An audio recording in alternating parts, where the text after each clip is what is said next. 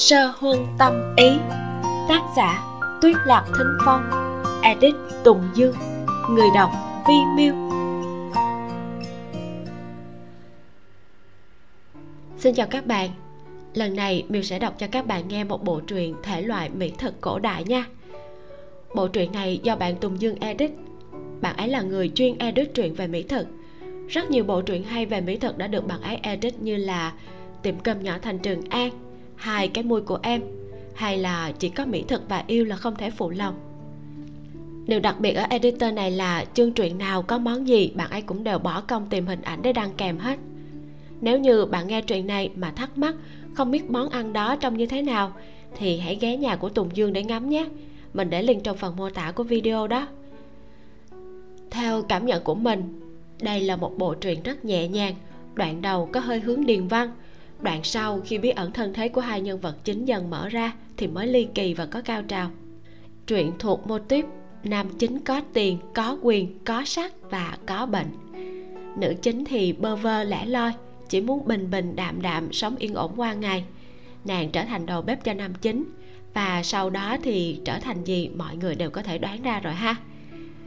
Tác giả đã gửi gắm một câu đến người đọc chúng ta như thế này hy vọng đây là một câu chuyện có thể khiến cho mọi người cảm thấy ấm áp giữa mùa đông giá rét.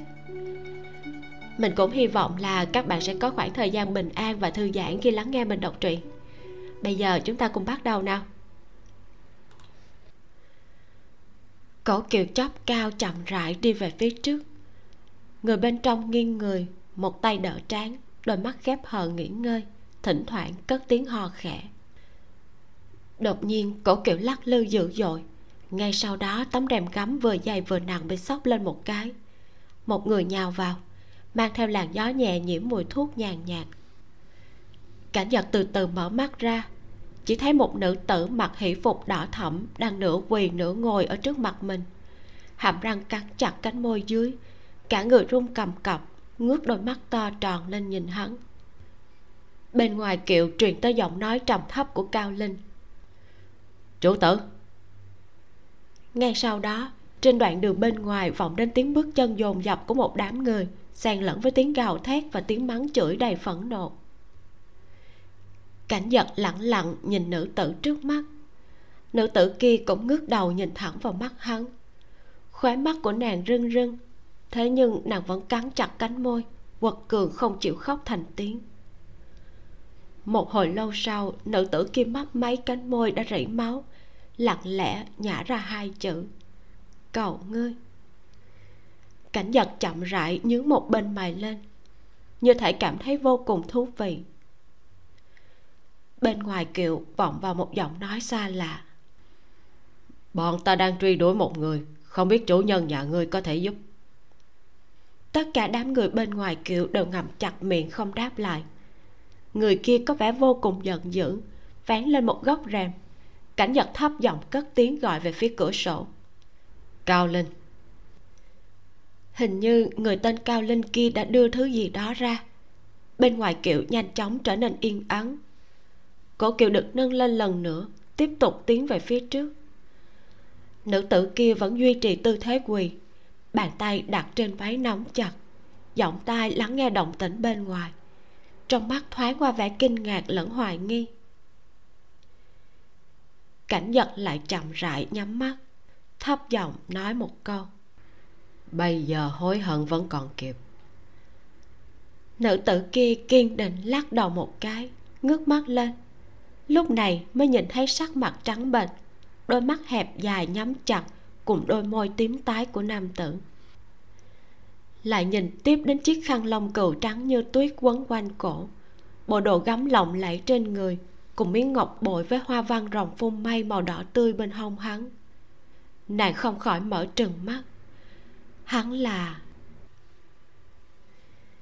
dường như cảnh giật cảm nhận được ánh mắt kinh sợ của nữ tử kia, nhưng lại vẫn không mở mắt, chỉ khẽ cong khóe môi. Sợ rồi sao? Nữ tử kia ngay ra một lúc sau đó bờ môi chậm rãi vẽ ra một nụ cười khổ. Giọng nói hơi run nhưng lại lộ ra vẻ kiên định. Dân nữ kiều sơ huân, đa tạ ơn cứu mạng của tiểu hầu gia. Chương một, bánh hoa quế. Nửa tháng sau, đầu thu, mới sáng sớm trời còn hơi se lạnh làn gió nhẹ khẽ mơ mang gò má, mang theo hương quế thơm ngào ngạt làm say lòng người. Kiều sơ huân xách chiếc giỏ mai rảo bước trong chợ. Đi được mấy bước thì nhìn thấy ven đường có một bà lão đang bán hoa quế phơi khô. Hai cái giỏ trúc, một cái đựng ngân quế trắng tinh, một cái đựng kim quế vàng ống. Một vàng, một bạc tôn lên lẫn nhau. Đưa hương bay xa, vừa nhìn đã thấy trong lòng thật dễ chịu kiều sơ huân suy nghĩ một lát, đi tới trước gian hàng hỏi giá tiền. Bà lão cười hiếp mắt, tìm mấy cái lá khô để gói lại, vừa làm vừa nói. Ai, hoa quế này đúng là một thứ tốt chừng bánh ngọt nha, làm bánh đường, ướp mật hoa quế, cất rượu hoa quế, làm được thật là nhiều món ngon. Kiều sơ huân cười nhẹ nhàng nói phải nhưng trong lòng lại nghĩ đến dược tính của hoa quế. Có thể tiêu đờm giảm ho, xua hơi lạnh làm ấm người, hết sức thích hợp với vị trong phụ kia. Hai hôm trước, trong lúc dùng bữa tối, có nghe hắn nói muốn uống rượu. Lát nữa phải để ý xem trên đường có bán rượu hoa quế không. Ngày mai mua thêm một chút rồi tự mình ủ. Có lẽ đến lập đông là có thể uống được rồi. Mua hai túi hoa quế kiều sơ huân lại xách thêm một con gà mái cùng một ít rau tươi theo mùa. Hai vò rượu hoa quế nhỏ, gói lớn gói nhỏ quay trở về phủ. Ba ngày trước, đoàn người của bọn họ đến phủ việt châu. Phủ đệ đã được sắp xếp sẵn. Bọn họ chuyển vào phủ ngay tối hôm đó. Phủ đệ không lớn, từ bên ngoài nhìn vào thì chẳng khác gì phủ trạch của một gia đình giàu có. Nhưng bên trong lại tốn không ít tâm tư để bài trí từ vườn hoa đến đình nghỉ mát đều đầy đủ. Phía sau gian phòng chính của cảnh giật còn có một con suối nước nóng bán lộ thiên nho nhỏ. Những người đi theo cũng không nhiều. Ngoài nàng ra thì cũng có mười mấy tên hộ vệ do cao linh đứng đầu. Bốn người trong số đó còn được sung lòng kiều phu khiên kiệu. Ngoài đám người này ra, trong phủ không có nha hoàn, cũng chẳng có đầu bếp. Đơn giản tới mức có phần quạnh hiu ngày chuyển vào phủ đề. Kiều sơ huân đã nói với cảnh nhật một mình nàng có thể nhận hết việc nấu cơm, chỉ cần tìm thêm hai nha hoàn tới giúp làm việc vặt và phụ hắn là được. Cảnh nhật lập tức đồng ý. Cao nguyên liền dán cáo thị ở bên ngoài phủ. Thế nhưng đến trạng vạn tối hôm qua thì vẫn chưa có người tới cửa đến xin làm. Dọc đường trở về phủ, kiều sơ huân đều mãi suy nghĩ chuyện này vừa tới cửa thì thấy cao linh từ bên trong phủ đi ra. Thấy gói lớn gói nhỏ trên người kiều sơ huân cao linh cũng sửng sốt một lúc vội vàng nhận lấy con gà mái và mấy thứ nặng hơn chậm rãi nói. Lần sau phải ra ngoài sớm như vậy thì cứ gọi huynh đệ nào đó đi cùng. Một cô nương như ngươi lại xách nhiều đồ như vậy không an toàn. Dường như cao linh không quen với việc nói những lời như vậy lắm một câu nói hoàn chỉnh là bị đứt quãng giữa chừng. Sắc mặt cũng hơi mất tự nhiên. Kiều sâu huân nắm hai bọc hoa quế, tay còn lại thì xách giỏ đựng thức ăn. Khóe môi khẽ nở một nụ cười điềm đạm. Ta hiểu rồi, đa tạ. Cao linh lại sửng sốt một lúc nữa, quay đầu sang nhìn nàng, như thể không ngờ rằng sẽ vì chút chuyện nhỏ này mà được người nói lời cảm tạ mặc dù hai ngày nay, kiều sơ huân lo liệu cơm canh cho hơn 10 miệng ăn trong phủ, nhưng cho dù tướng mạo khí chất, cử chỉ hai lời nói đều không giống nữ tử con nhà bình thường. Lời cảm tạ từ trong miệng của nàng thốt ra nghe có vẻ khá kỳ lạ. Nhưng dường như kiều sơ huân lại không thấy có gì không ổn, khẽ mỉm cười, hỏi, vẫn còn chưa tuyển được người sao? Cao linh gật đầu một cái, tỏ ra phiền muộn. Chẳng lẽ là tờ cáo thị hắn viết có vấn đề gì? Tiền công quá ít sao? Một tháng hai quan tiền cũng không thấp mà. Kiều sâu huân đặt hết đồ lên chiếc bàn dài, lại cười cười động viên hắn. Không sao đâu, những chuyện này một mình ta vẫn còn có thể xoay sở được, chủ yếu là ở chỗ công tử. Mặc dù mọi người đều biết thân phận thật của cảnh giật nhưng tất cả đều ăn ý gọi hắn là công tử. Cao linh lộ ra nụ cười có phần gượng gạo. Công tử nói là không cần người phục vụ. Bên chỗ ngài đó có các huynh đệ thay phiên nhau trong nom, thật ra vẫn khá tốt.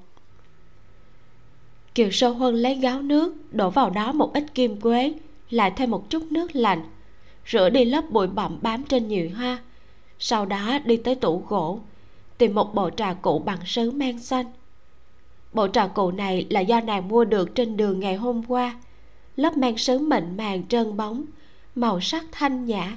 Nàng mặc cả với người ta một lúc lâu, cuối cùng mua được với giá 15 lạng bạc, còn được tặng thêm hai bình rượu nhỏ cùng màu. Chờ một chút nha, chờ trà ngắm rồi mang tới cho công tử, ta đi làm cơm ngay đây. Kiều sơ huân vừa nói vừa bắt đầu nhanh nhẹn pha trà. Nàng bỏ vào trong ấm trà một nắm hoa quế đã rửa sạch rót thêm nước vừa mới đun sôi. Hơi nóng nhẹ nhàng bốc lên. Kiều sơ huân đậy lại ấm trà, lấy hai cái chén đặt vào trong khay. Nàng lấy hũ mật ong từ trong tủ gỗ ra, múc hai muỗng cho vào một cái đĩa nhỏ, cuối cùng giao lại khay cho cao linh, khẽ mỉm cười, nói, đây, nhắc công tử hay uống nhân lúc còn nóng, sẽ tốt cho thân thể của ngài.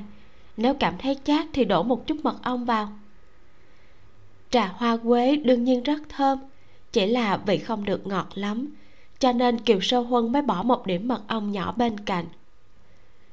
Cao linh hít một hơi nhìn không được cất tiếng khen ngợi. Thơm quá. Kiều sơ huân mím môi cười một tiếng.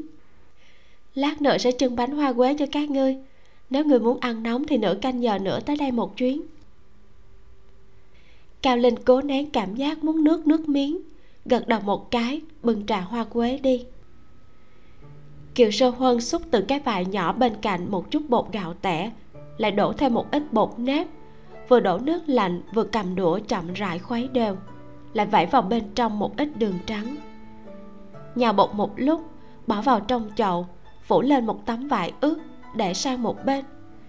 Nàng lại lấy một ít hoa quế đã rửa lúc nãy bỏ vào trong một cái bát nhỏ, múc thêm mấy muỗng mật ong cho vào cầm đũa lên, nhẹ nhàng trộn đều. Nhân lúc chờ bột dày, kiều sâu huân đi vào trong sân, dùng dao chẻ một đoạn trúc nhỏ, quay lại trong bếp rửa sạch sẽ, dùng làm khuôn đổ bánh. Bột được chia làm hai nửa, một nửa thì dùng đoạn trúc kia tạo thành hình tròn mập mạp, cắt đôi ở giữa. Múc vào một muỗng mật hoa quế đã được chuẩn bị xong từ trước. Dùng tay ghép lại, bên trên phủ hai bông hoa quế đặt vào nồi để chưng. Một nửa còn lại thì dùng dao cắt thành từng miếng mỏng, cho vào nồi hấp chín, rồi mới khoét lên một lớp mật ong hoa quế, bỏ vào chảo dầu, lật đi lật lại hai lần. Kiều sơ huân vừa mới bỏ số bánh hoa quế vừa chiên xong vào trong khay, thì ngoài cửa đã có ba bốn người chen nhau. Nghển cổ, dõi mắt nhìn vào bên trong bếp, lại chẳng ai dám lên tiếng nàng vừa xoay người đã bị đám người đó dọa cho giật nảy mình. Vừa đúng lúc này thì cao linh đi tới, gõ đầu mỗi người một cái, lại mỉm cười, nhìn về phía kiều sơ huân, trên mặt đầy vẻ mong ngóng. Nàng đưa khay bánh hoa quế trong tay cho cao linh, lại lễ phép cười cười với mấy người ngoài cửa. Vốn làm cho mọi người mà, phải ăn nhân lúc còn nóng mới ngon. Mấy người kia rối rít cảm ơn người nào người nấy rụt rè đưa tay ra cầm lấy một khối bánh từ chiếc khay trên tay cao linh, đưa lên miệng cắn một miếng lớn. Ồ, lớp vỏ bên ngoài vàng ống xốp giòn, bên trong lại là lớp nhân mềm mịn. Cắn một miếng còn có chút mật ong tràn ra. Nhai một lúc, trong miệng tràn đầy hương hoa quế ngọt ngào đậm đà. Có người nhanh tay vội vàng cầm lấy một khối bánh khác từ trong khay vừa cười vừa không ngớt lời khen ngợi kiều sơ huân. Thơm quá, lại còn không quá ngọt, ngon thật. Cao linh thấy trong khay chỉ còn lại hai khối bánh hoa quế cuối cùng, khẽ ho khan hai tiếng, khiến bàn tay đang vươn ra kia đành phải rụt trở về. Lúc này cao linh mới nhìn về phía kiều sơ huân. Công tử đã nếm trà, uống hai chén liên tục, ta tới lấy thêm chút mật ong lúc này kiều sơ huân cũng vừa mới lấy bánh hoa quế vừa chân xong ra. Đưa một khối cho tiểu nghị đứng bên cạnh cao linh đang mỏi mắt nhìn hai khối bánh hoa quế chiên còn lại kia. Nàng nói, nếm thử cái này xem. Đám người ngoài cửa kia lại lập tức ùng lên, vừa ăn vừa hít hà. Ai, nóng quá đi. À bên trong có mật hoa quế, ngọt quá. Hai bông hoa quế phủ ở bên trên thơm thật chà ngon thật. Kiều sâu huân khẽ cười đổ một điểm mật ong nhỏ đặt vào tay cao linh lại đưa cho hắn hai khối bánh hoa quế chân. Thân thể của công tử không tốt không nên ăn các loại đồ ăn chiên rán. Bên trong hai khối bánh này bỏ ít đường hơn người mang cho hắn nếm thử một chút. Cao linh bưng đồ xoay người lại hung hăng trừng mắt với đám người tham ăn ngoài cửa. Còn chen chúc nhau ở đây làm gì ai đi làm việc của người nấy đi. Kiều sơ huân lại múc ra một khay bánh hoa quế chân, đưa cho một trong số người đó. Đây là bánh cho những người còn lại. Tiểu vãn nhận lấy khay, vẻ mặt vô cùng cảm động. Các huynh đệ không tới cũng có người nhớ. Kiều tiểu thư thật là tốt bụng.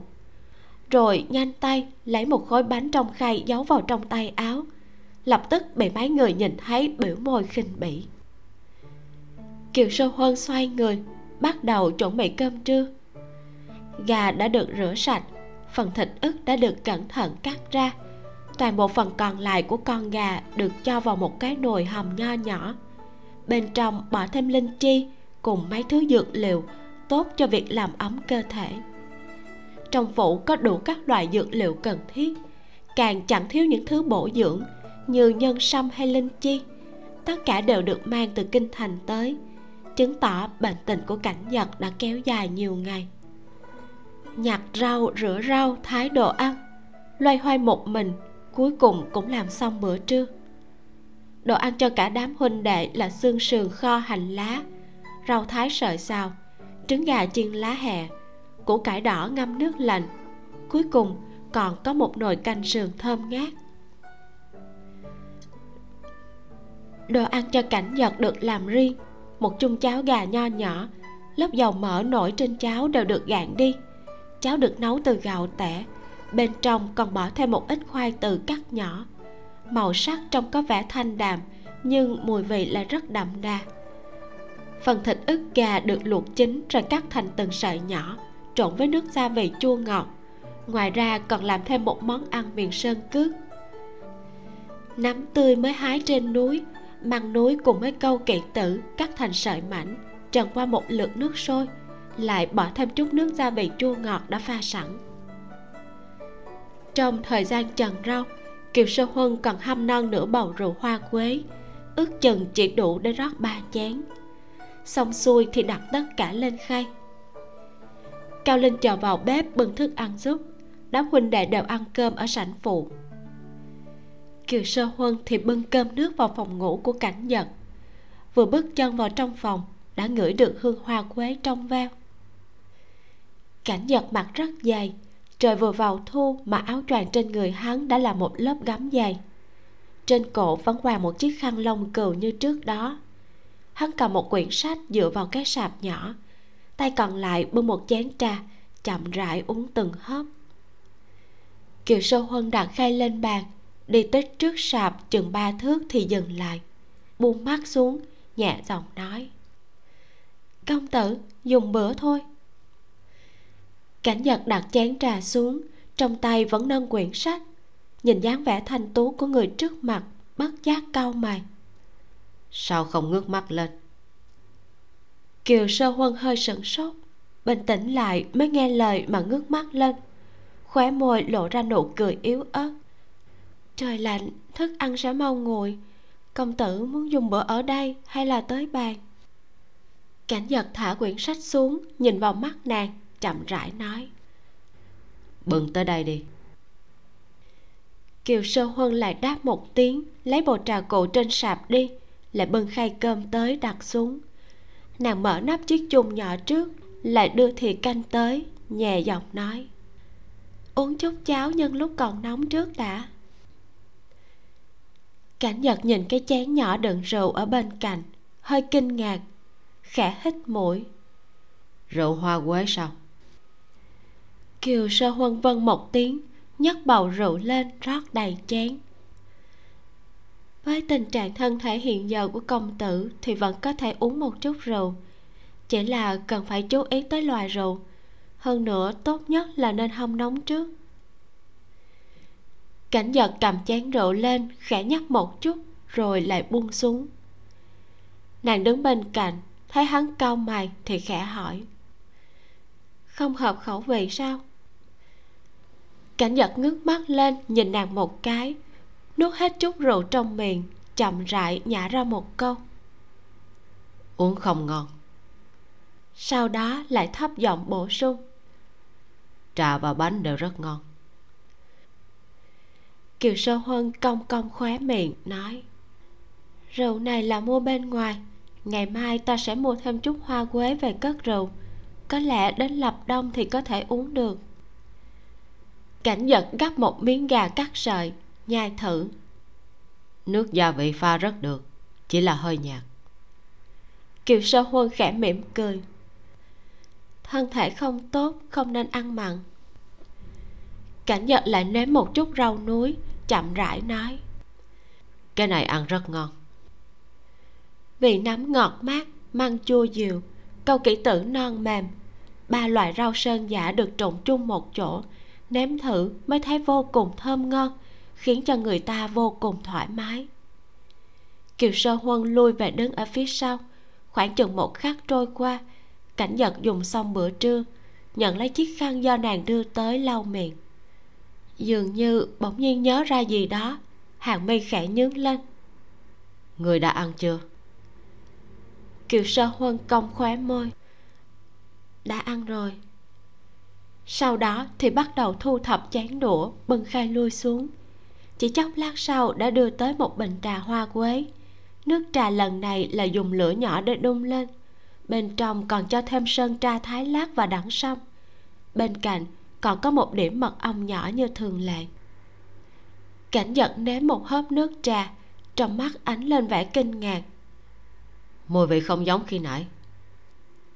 Trà hoa quế trước đó trong veo lại nhuận miệng lại vẫn có chút đắng chát hương thơm ngọt ngào làm ấm lòng người. Bình trà hoa quế này quả thật đã bớt hương thế nhưng vì lại nồng đậm hơn trong ngọt có chua còn có một chút vị nhân sâm nhàn nhạt kiều sơ huân cười cười. Bên trước đó là pha trực tiếp, bên này là nước trà được nấu riêng, bên trong lại thêm một số thứ khác, có lẽ mùi vị nồng hơn một chút. Ta lui xuống trước. Nói xong thì nhẹ nhàng lui về phía sau mấy bước rồi xoay người ra khỏi phòng. Cảnh giật dựa vào cái sạp nhỏ, khẽ nhấp một ngụm trà hoa quế thơm nồng. Ánh mắt nhìn theo bóng dáng đang rời đi kia qua làn hơi nước mờ mờ. Chương 2 canh thịt viên. Lại mấy ngày trôi qua, vừa qua buổi trưa, kiều sơ huân nấu một nồi lớn trà hoa quế. Bên trong bỏ sơn tra thái lát và hoa cúc phơi khô, chia cho mấy người, mỗi người một bát lớn. Mọi người uống xong lau mồ hôi trán, trong người khoan khoái. Vừa đúng lúc này thì có người gõ cửa lớn tiểu lục ném cái bát không vào trong ngực tiểu nê đứng bên cạnh nhảy tót ra mở cửa. Đứng bên ngoài cửa là một tiểu nha đầu chừng 13, 14 tuổi. Đôi mắt tròn vo đôi môi trúng chiếm, rụt rè nhìn vào bên trong một cái nhỏ giọng hỏi. Trong phủ đang tuyển nha hoàng làm việc đúng không? Tướng mạo của tiểu lục khá oai hùng giữa hai hàng mày còn toát lên vẻ uy dũng mà thật ra không chỉ có tiểu lục mười mấy người còn lại cũng đều như vậy. Thấy dáng vẻ e dè của tiểu nha đầu tiểu lục toét miệng nặng ra một nụ cười tự cho là thân thiện cất giọng nói vang như tiếng chuông đồng. Đúng vậy tuyển người. Tiểu nha đầu bị dọa cho rung lên một cái hàng mi run run cắn môi muốn bỏ chạy. Kiều sơ huân vội bước lên trước cười với nàng nói cô nương chớ sợ, công việc trong phủ không hề nặng nhọc, cũng chỉ là làm việc vặt trong bếp như rửa rau, bưng cơm mà thôi. Một tháng hai quan tiền trả vào đầu tháng, có được không? Ngũ quan và dáng dấp của kiều sơ huân hết sức thanh tú, mặt mày dịu dàng, khí chất khiêm tốn. Lúc nói chuyện với người khác thì khóe môi luôn cong cong. Tiểu nha đầu hơi do dự gật gật đầu vươn đôi tay nhỏ bé lên túm lấy người đang đứng trước mặt, nhỏ giọng nói, được, ta ta biết làm rất nhiều việc, nấu cơm, giặt quần áo cũng không sao, chỉ cần tiểu thư thưởng cho bữa cơm. Kiều sơ huân khẽ mỉm cười, tiến lên nắm lấy ống tay áo của tiểu nha đầu, dẫn người đi vào bên trong. Ta không phải tiểu thư gì đâu, chỉ là người quán xuyến việc cơm nước trong bếp mà thôi ngươi cứ gọi ta là sơ huân là được. Tiểu nha đầu kinh ngạc trợn tròn mắt.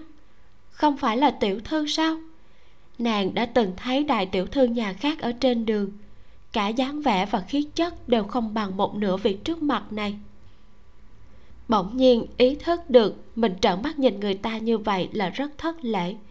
Tiểu nha đầu vội vàng cúi đầu xuống, lanh lợi đáp lại. Sơ huân tỷ tỷ ta tên là lý đào, người nhà thường gọi ta là tiểu đào nhi. Kiều sơ huân xoa xoa đầu của nàng, khóe môi cong lên. Tiểu đào nhi đừng sợ, trong phủ chỉ có một vị chủ tử, nhớ phải gọi là công tử. Những người ở ngoài cửa vừa rồi đều là thị vệ của công tử. Người gặp cứ gọi ca ca là được. Trong lúc nói chuyện, hai người đã đi ra sau bếp kiều sơ huân giới thiệu sơ qua cho nàng, lại lấy hầu bao từ bên hông lên, đếm đếm ngân lượng bên trong. Tiểu đạo nhi chớp chớp đôi mắt to nhìn kiều sơ huân, chờ nàng phân phó công việc. Kiều sơ huân cất hầu bao lại, cười cười với nàng. Bây giờ vẫn còn sớm, cùng ta ra phố mua ít đồ đi. Hai người quay trở lại cửa, tiểu lục xung phong đi cùng ba người, hai trước, một sau đi ra khỏi phủ. Hai ngày nay, trong lúc ra phố, kiều sơ huân cũng đã biết được đại khái phương hướng trong thành. Thành đông là khu buôn bán náo nhiệt. Tất cả các loại cửa tiệm bán thóc, gạo, vải vóc, đồ lặt vặt đều tập trung ở bên đó. Thành tây sớm chiều đều có chợ. Nếu muốn mua rau quả tươi, gà, vịt, cá, người ta đều đến đây để mua quán cơm và quán rượu chủ yếu tập trung ở thành nam, còn lại thành bắc chính là nha môn và phủ đệ của một số hộ giàu có. Ba người ra khỏi cửa phủ thì đi về hướng đông. Đi chưa được mấy bước đã nghe thấy cách đó không xa có tiếng gõ chiên đám đông trên đường cũng xôn xao theo. Kiều sơ huân vốn không phải là người thích tham gia vào chuyện náo nhiệt, kéo tay áo của tiểu đào nhi muốn đi vòng qua đám đông đi được mấy bước thì lại nghe thấy có người cao giọng thuật lại thông cáo. Kiều sơ huân cao mày nhìn vào bên trong đám đông một cái. Quả nhiên nhìn thấy mọi người đang vây quanh một tờ cáo thị bên cạnh cái giá gỗ, có hai tên nhà dịch đang đứng. Còn có một người ăn mặc kiểu thư sinh đang đọc nội dung trên cáo thị cho mọi người nghe. Ba người đứng lại nghe một lúc, thì ra là thông cáo của nha môn nhắc nhở dân chúng trong thành ban đêm nhớ đóng kín cửa, đặc biệt là các cô nương. Tốt nhất là không nên ra khỏi nhà sau khi mặt trời đã lặn. Kiều sơ huân vốn muốn lại gần hơn một chút để nhìn cho rõ, nhưng phía trước lại quá đông người. Nàng liền nghiêng người sang, định bảo tiểu lục đi lên trước. Nào ngờ lại thấy đối phương giống như đang mải mê suy nghĩ chuyện gì đó. Kiều sơ huân gọi mấy tiếng liên tục hắn mới định thần lại đi theo hai người về phía trước nhưng dường như trong lòng đặng trĩu tâm sự. Kiều sơ huân nhìn về phía sau một cái dừng bước cong môi mỉm cười nhìn hắn. Đi ngang hàng đi. Tiểu lục như thể bị kinh hãi lắc đầu liên tục. Không được. Kiều sơ huân có phần không hiểu tiểu lục úp úp mở mở giải thích công tử từng dặn dò, phải tôn trọng kiều tiểu thư, không được tùy tiện. Thật ra thì, nguyên văn lời của cao linh là phải đối đãi với kiều tiểu thư như chủ tử, không được thất lễ. Mặc dù tiểu lục vốn cẩu thả, nhưng cũng không phải là kẻ không có đầu óc, không cần nghĩ cũng biết lời này không thể nói ra trước mặt kiều sơ huân. Nàng nhìn hắn, đột nhiên nở một nụ cười tinh nghịch mấy ngày trước ta đã muốn hỏi, tại sao tên của các người đều lạ lùng như vậy? Ngươi tên là tiểu lục, ta còn nhớ có mấy người nữa, gọi là tiểu nghị, tiểu nê, còn có cả tiểu vãn. Nghe sao cũng thấy không hợp với mấy người này lắm, lại còn có chút cảm giác giống như nữ nhi. Mặt của tiểu lục lập tức biến sắc, nụ cười cũng hơi gượng gạo kiều tiểu thư biết chữ không? Kiều sơ huân gật đầu đương nhiên là nàng biết. Tiểu lục lộ ra vẻ mặt bi hùng coi thường cái chết. Khi công tử vẫn còn niên thiếu có đọc được một bài thơ đường. Kiều sơ huân vốn thông minh trong đầu nghĩ ngợi một chút ghép tên cả mấy người mà nàng nhớ được với nhau không kìm được bật cười một tiếng tiểu đào nhi đứng bên cạnh tò mò giật giật ống tay áo của nàng. Sơ huân tỷ tỷ, sao vậy? Kiều sơ huân vừa đi vừa cười. Thảo nào lúc trước nàng lại luôn cảm thấy mấy cái tên này lạ lùng. Thì ra là tách 20 chữ của một bài thơ đường ra, thêm một chữ tiểu ở đằng trước, lấy làm tên cho từng người. Tiểu lục cắn răng sầm mặt đi theo phía sau hai người thật là oan uổng quá. Nỗi oan đầu tiên trong đời của đám huynh đệ chính là cái tên do công tử đặt cho này. Lục nghị tân phôi tử, hồng nê tiểu hỏa lô vãn lai thiên dục tuyết, năng ẩm nhất bôi vô. Kiều sơ huân chậm rãi ngâm thành tiếng bài thơ ngũ ngôn tứ tuyệt này, lại cười tủm tỉm, nghiêng đầu nhìn tiểu lục một cái tại sao là chỉ còn có 13 người còn 7 người nữa đâu? Vẻ mặt của tiểu lục buồn bã lập tức ngưng lại lời nguyền rủa trong lòng. Mãi hồi lâu sau hắn mới ngước mặt lên nhìn về phía kiều sơ huân. Còn bốn người đang trên đường tới ba người còn lại mất rồi. Tiểu đào nhi a một tiếng lại vội vàng che miệng. Đôi mắt to tròn chớp chớp nhìn tiểu lục. Thật là đáng tiếc kiều sơ huân nhíu mày lại, khẽ nói một câu xin lỗi. Nghĩ đến bài thơ đường kia trong lòng miên man. Ba người đi tới tiệm tạp hóa mua mấy món đồ dùng thường ngày. Lúc đi ngang qua một vườn theo tiểu đào nhi đột nhiên khẽ kéo tay của kiều sơ huân sơ huân tỷ tỷ hầu bao của tỷ hơi cũ rồi.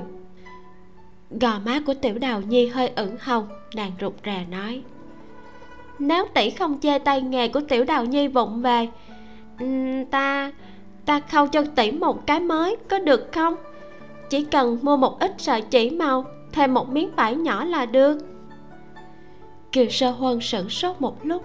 Theo bản năng sờ chiếc hầu bao bên hông, mỉm cười nhìn nàng. Được.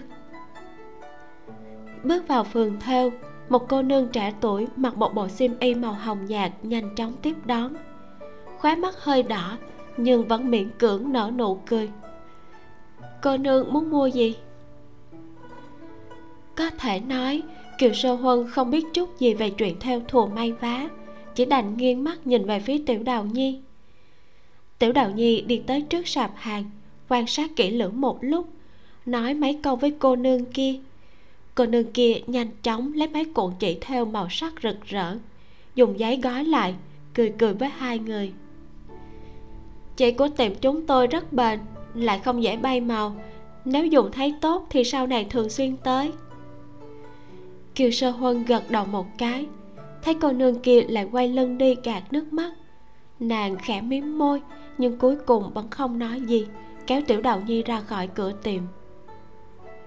Ba người lại tới chợ ở thành tây mua chút hoa quả tươi, một miếng sườn dê, hai con cá tươi, một túi nhỏ quả ốc chó xong xuôi mới quay trở về phủ. Thêm một người, quả nhiên công việc nhanh và tiện hơn hẳn. Kiều sơ huân để tiểu đào nhi nhặt rau và rửa rau. Tiểu lục ở bên cạnh làm thịt cá. Hai người đều rất nhanh nhẹn, làm việc cũng rất cẩn thận. Kiều sơ huân đãi xong gạo để nấu cơm, đi tới chỗ hai người nhìn một cái, hết sức hài lòng. Cá là để làm cho tất cả mọi người ăn, kiều sơ huân phát hiện ra mấy người này rất thích ăn ngọt, vì vậy định làm món cá chua ngọt. Tiểu đào nhi ở bên cạnh giúp bông thịt dê làm nhân bánh. Tiểu nha đầu còn nhỏ tuổi, nhưng sức lực lại không hề nhỏ một chút nào. Lúc đầu còn khiến cho kiều sơ huân bị dọa sợ. Nghĩ thầm, quả nhiên là con nhà nghèo thường phải làm lụng từ sớm.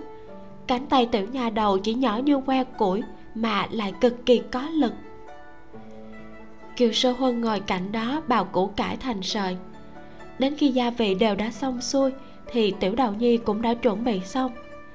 Kiều sơ huân bỏ thịt dê băm nhỏ vào một cái tô, thêm vào trong đó chút muối, ngũ vị hương, rượu vàng, cùng một ít hẹ thái nhỏ và rau thơm, cầm đũa lên bắt đầu trộn.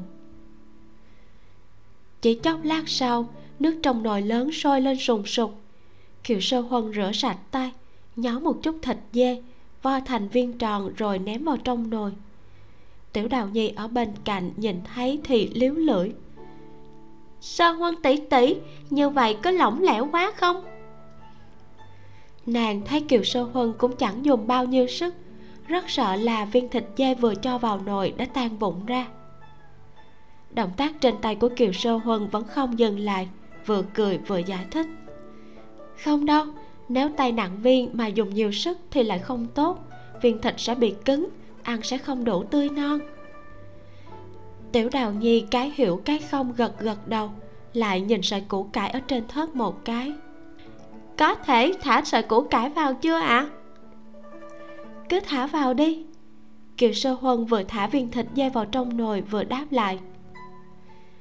Cá đang chân trong nồi bên cạnh cũng tới độ chín vừa kiều sơ huân cầm cái muỗng khoái khoái canh, bảo tiểu đạo nhi bưng cá ra. Phía bên này thì nấu canh thịt viên, phía bên kia kiều sơ huân nhanh tay nhanh chân nêm nếm gia vị cho cá. Chia ra hai đĩa, mỗi cái một nửa, lại phân phó tiểu đào nhi. Bưng cá ra trước đi, cơm cũng có thể xới ra được rồi.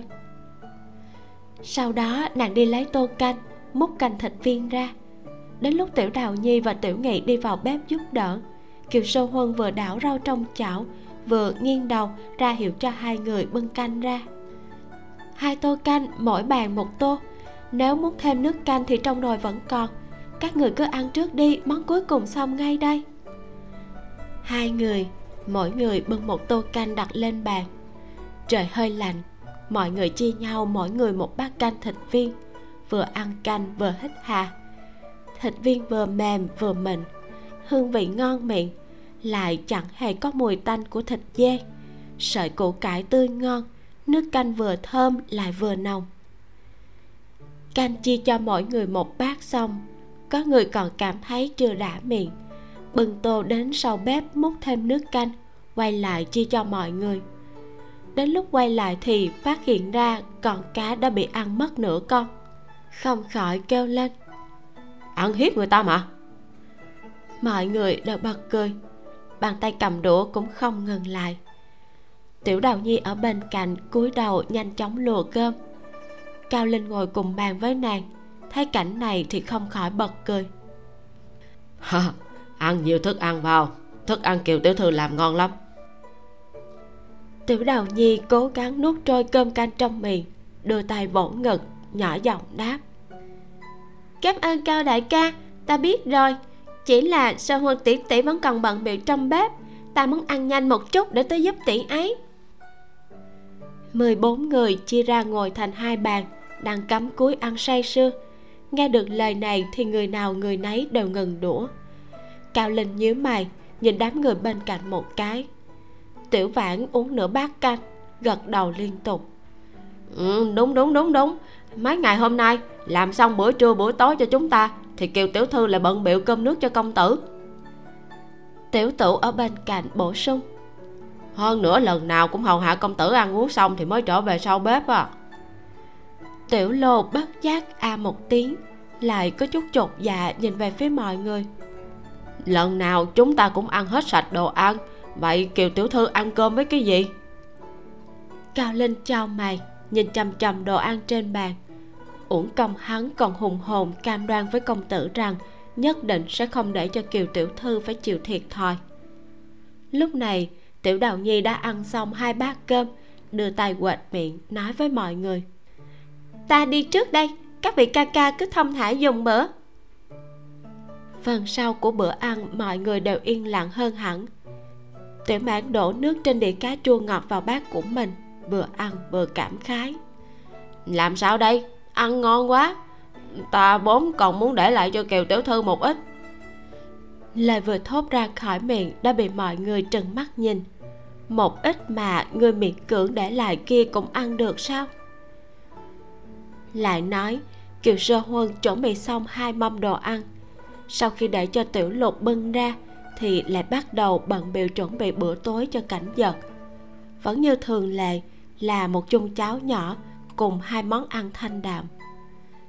Trên lò vẫn đang ninh một nồi canh xương dê bằng lửa nhỏ, vốn được ninh từ trước khi đi chợ đến giờ. Lúc này nước canh đã có màu trắng sữa, bên trong bỏ thêm câu kỹ tử, hoàng kỳ và một ít nhân sâm. Bưng canh xương dê xuống, đổ vào trong chiếc chung nhỏ. Cháo gạo tẻ đã nấu xong, bây giờ chỉ cần khuấy nhẹ, hầm nóng lại một chút là được nhân lúc hâm lại cháo kiều sơ huân bắt đầu trần rau. Nàng cắt miếng đậu phụ mua ngoài chợ lúc chạng vàng tối, thành từng miếng lớn bằng lòng bàn tay. Trên mỗi miếng phủ một ít rau đã trần xong. Giá đổ, măng, nấm, cuộn thành từng cuộn nhỏ, tổng cộng là 7 cuộn, đặt vào trong khay. Ở giữa đặt một bông hoa tỉa từ củ cải trắng. Trong nồi còn có khoai từ hấp chín nàng lấy ra, dùng khuôn tạo thành hình đóa hoa. Bên trên phải thêm chút mật hoa quế do nàng tự pha. Trong thời gian không đủ để uống hết một chén trà, bữa tối của cảnh vật đã được chuẩn bị xong. Kiều sơ huân nâng tay lên lau trán một chút, bưng mâm đi tới phòng ngủ của công tử. Chú thích của editor, bài thơ vấn lưu thập cửu của bạch cư dị lục nghị tân phôi tử, hồng nê tiểu hỏa lô, phản lai thiên dục tuyết, năng ẩm nhất bôi vô. Dịch nghĩa, rượu lục nghị mới chế cất.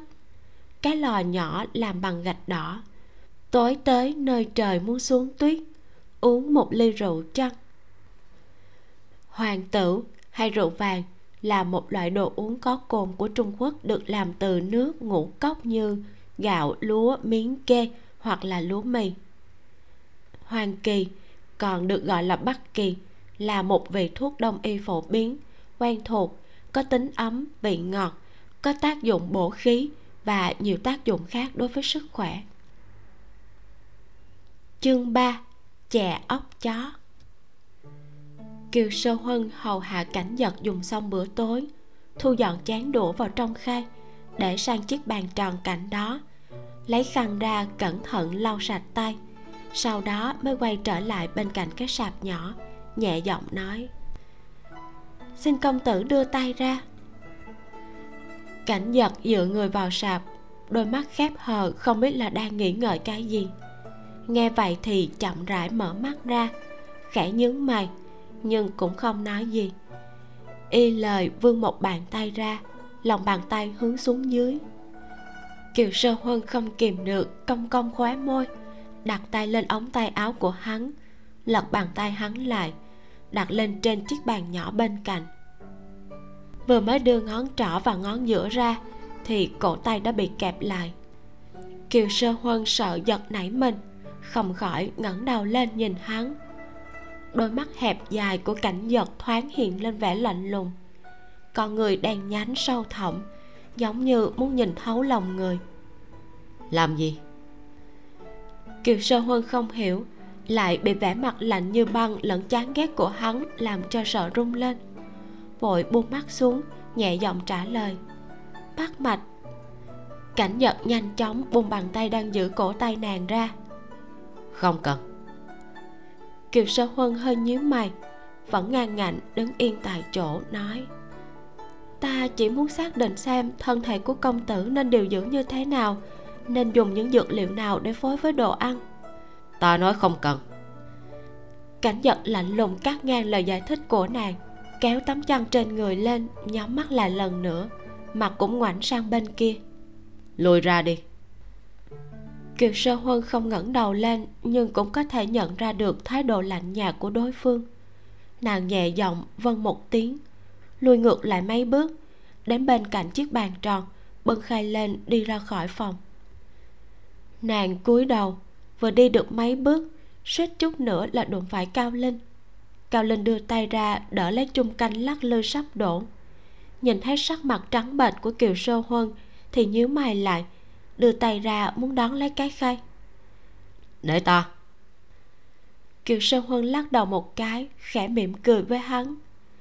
Không cần đâu dù sao ta cũng phải đi quay trở lại bếp ngươi mau vào đi cao linh chần chừ một lát không biết nên mở miệng thế nào. Kiều tiểu thư. Kiều sơ huân cười cười với hắn. Ta không phải tiểu thư gì người gọi ta sơ huân là được rồi. Cao linh vẫn một mực lắc đầu. Kiều tiểu thư vừa rồi bọn ta đã bàn bạc rồi. Sau này bữa trưa và buổi tối các huynh đệ sẽ thay phiên nhau đưa cơm cho công tử. Người làm xong nói một tiếng là được. Như bây giờ người chẳng hôm nào ăn được một bát cơm nóng như thế này không được hay.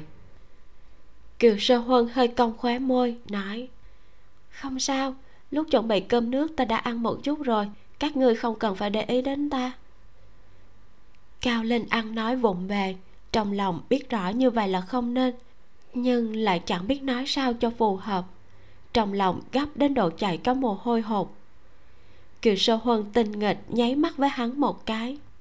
Được rồi, chuyện này để hôm khác nói sau không phải ngươi có việc tìm công tử sao? Mau vào đi, đừng để công tử chờ lâu. Nàng quay trở lại bếp thì tiểu đào nhi đã đợi ngoài cửa. Vội vàng tiến lên đón lấy cái khay. Nhỏ giọng than phiền. Sơn huân tỷ tỷ, ngày mai tỷ dẫn ta đi làm quen mấy chỗ đi. Vừa rồi ta muốn đi lấy đồ giúp tỷ mà cũng không biết đường. Kiều sơ hơn cười nhìn nàng, nói, là ta sơ suất rồi sáng sớm ngày mai, ta sẽ dẫn ngươi đi làm quen các nơi trong phủ. Sơn huân tỷ tỷ vừa rồi ta đã xem qua, trong nồi vẫn còn chút cháo trắng và hai khối bánh hoa quế. Tiểu đào nhi vừa múc nước lạnh từ cái an cạnh đó để rửa bát, vừa nghiêng đầu nhìn kiều sơ huân một cái. Ta đã ham lên giúp tỷ rồi, tỷ mau ăn đi. Kiều sơ huân hơi ngẩn ra, quay mặt sang phía khác ừ một tiếng ngón tay mở nắp nồi hơi run run. Hai người trò chuyện với nhau, một người thì ăn, một người thì làm việc. Thế nhưng cũng khá thú vị. Tiểu đào nhi làm việc rất nhanh nhẹn. Kiều sơ hơn vừa ăn xong một bát cháo, nàng đã rửa sạch sẽ bát đĩa, đặt sang một bên cho ráo nước, lại bắt đầu thu dọn dao thớt. Kiều sơ huân rửa sạch bát đũa mà mình vừa dùng để ăn xong thấy phòng bếp đã được dọn dẹp sạch sẽ, thì xách túi hạt ốc chó vừa mua lúc xế chiều đang đặt ở cạnh cửa vào trong bếp. Hạt ốc chó vừa mới hái còn mang theo mùi nhựa cây thoang thoảng. Lúc mua đã nhờ người bán lột lớp da bên ngoài giúp. Kiều sơ huân lấy một cái ghế nhỏ và một cái búa ở sau cửa tới, ngồi bên cạnh cửa đập vỏ hạt ốc chó. Tiểu đào nhi tiến lên trước nhìn một cái vui vẻ, bật cười thành tiếng. Kiều sơ huân vừa mới giả được một hạt, trong lòng đang cảm thấy rất đắc ý. Nghe được tiếng cười của tiểu đào nhi, thì bội vàng ngẩng đầu lên nhìn, hỏi, sao vậy? Tiểu đào nhi vươn tay ra lấy cái búa trong tay của kiều sơ huân, lại kéo ống tay áo của nàng để nàng đứng lên. Sơ huân tỷ tỷ tỷ làm đồ ăn cho tất cả mọi người là được rồi mấy việc vặt này cứ để cho ta. Vừa nói, vừa chớp chớp đôi mắt tròn bo nhìn kiều sơ huân. Bên khóe miệng còn mang nụ cười ngọt ngào. Kiều sơ huân nhìn nhân hạt ốc chó bị vỡ vụn lẫn vào trong đám vỏ cứng. Vẻ mặt hơi lúng túng. Nàng chưa từng làm việc này bao giờ. Sau khi tới đây, rất nhiều việc đều là nàng học từng chút từng chút một. Trước kia, nàng chưa từng phải đun củi chưa từng nấu cả một nồi thức ăn thật to, cũng chưa từng đi chợ mặt cả với người ta. Nhưng không phải việc gì cũng đều có lần đầu sao? Nếu đã quyết tâm bắt đầu lại từ đầu, thì cứ từ từ học hỏi, chắc chắn có thể sẽ làm tốt được. Tiểu đào nhi ngồi bên cạnh, đập bỏ hạt ốc chó. Kiều sơ huân liền lấy một cái tô để rửa táo.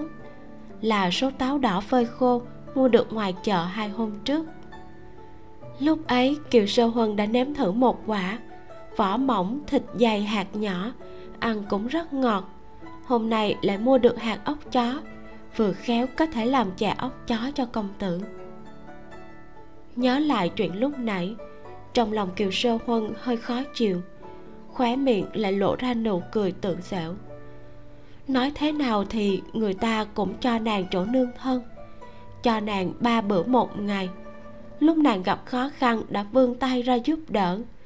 Việc nàng có thể làm cũng là cố hết sức để báo đáp ân tình của cảnh giật hắn không thích nàng, sau này cố gắng hạn chế tiếp xúc với hắn là được. Bên phía phòng chính, cao linh đi vào, thuật lại chuyện tiểu lục nhìn thấy trên đường lúc chiều cho cảnh giật nghe. Cảnh giật nhắm hai mắt, một hồi lâu sau vẫn không nói gì cao linh chần chừ hồi lâu lại thấp giọng nói. Công tử kiều tiểu thư. Cảnh giật chậm rãi mở mắt ra cao linh hơi áy náy cúi thấp đầu. Sau này bữa trưa và bữa tối ta và các huynh đệ sẽ thay phiên nhau hầu hạ công tử dùng bữa. Trước kia là do bọn ta sơ sót. Cảnh nhật nhanh chóng hiểu ra ý tứ trong lời nói của cao linh trầm ngâm một lúc lại phân phó ngày thường ngươi quan tâm tới nàng một chút. Mấy thứ như quần áo, chân nệm đừng để bị thiếu. Cao linh vân một tiếng, cảnh giật lại chậm rãi nói. Nếu nàng muốn đi thì đừng cản, nhớ cho thêm chút bạc. Cao linh ngẩng phát đầu lên. Công tử. Cảnh nhật đã nhắm mắt lại, rõ ràng là không muốn nói nhiều lời. Được rồi ngươi cũng đi nghỉ sớm đi, gọi tiểu lục tới đây cao linh chần chừ một lát, cuối cùng cũng không nói gì, ra khỏi phòng đóng cửa lại. Sáng sớm ngày hôm sau, trời còn chưa sáng, kiều sơ huân đã thức dậy. Thấy tiểu đào nhi đang say giấc, nàng cũng không thắp đèn, mò mẫm trong bóng tối đi ra sân, rửa mặt và chải đầu sơ qua xong thì liền đi vào trong bếp. Đêm hôm qua, hai người bận biểu chừng một canh giờ bóc sạch lớp vỏ cứng bên ngoài hạt ốc chó, lại xước vỏ mỏng của quả táo đỏ. Sau đó lại giả vụn hạt ốc chó. Táo đỏ cũng đã được nghiền nhuyễn, gác lại để sáng hôm sau làm đồ ăn. Kiều sơ huân đổ gạo đã được ngâm nước cả đêm vào một cái tô, dùng một cái chày đá để giả, vừa giả vừa cho thêm nước vào. Mãi cho tới khi cánh tay vừa đau vừa tê rần, gạo trong tô đã dẻo mình thì nàng mới lấy ra một tấm vải mỏng sạch sẽ lọc sạch phần cặn trong sữa gạo. Nước trong nồi đã sôi ùng ục kiều sơ huân đổ sữa gạo vào. Lại lần lượt cho hạt ốc chó giả vụn và táo đỏ nghiền nhuyễn vào. Cầm một cái môi canh cán dài chậm rãi khuấy đều.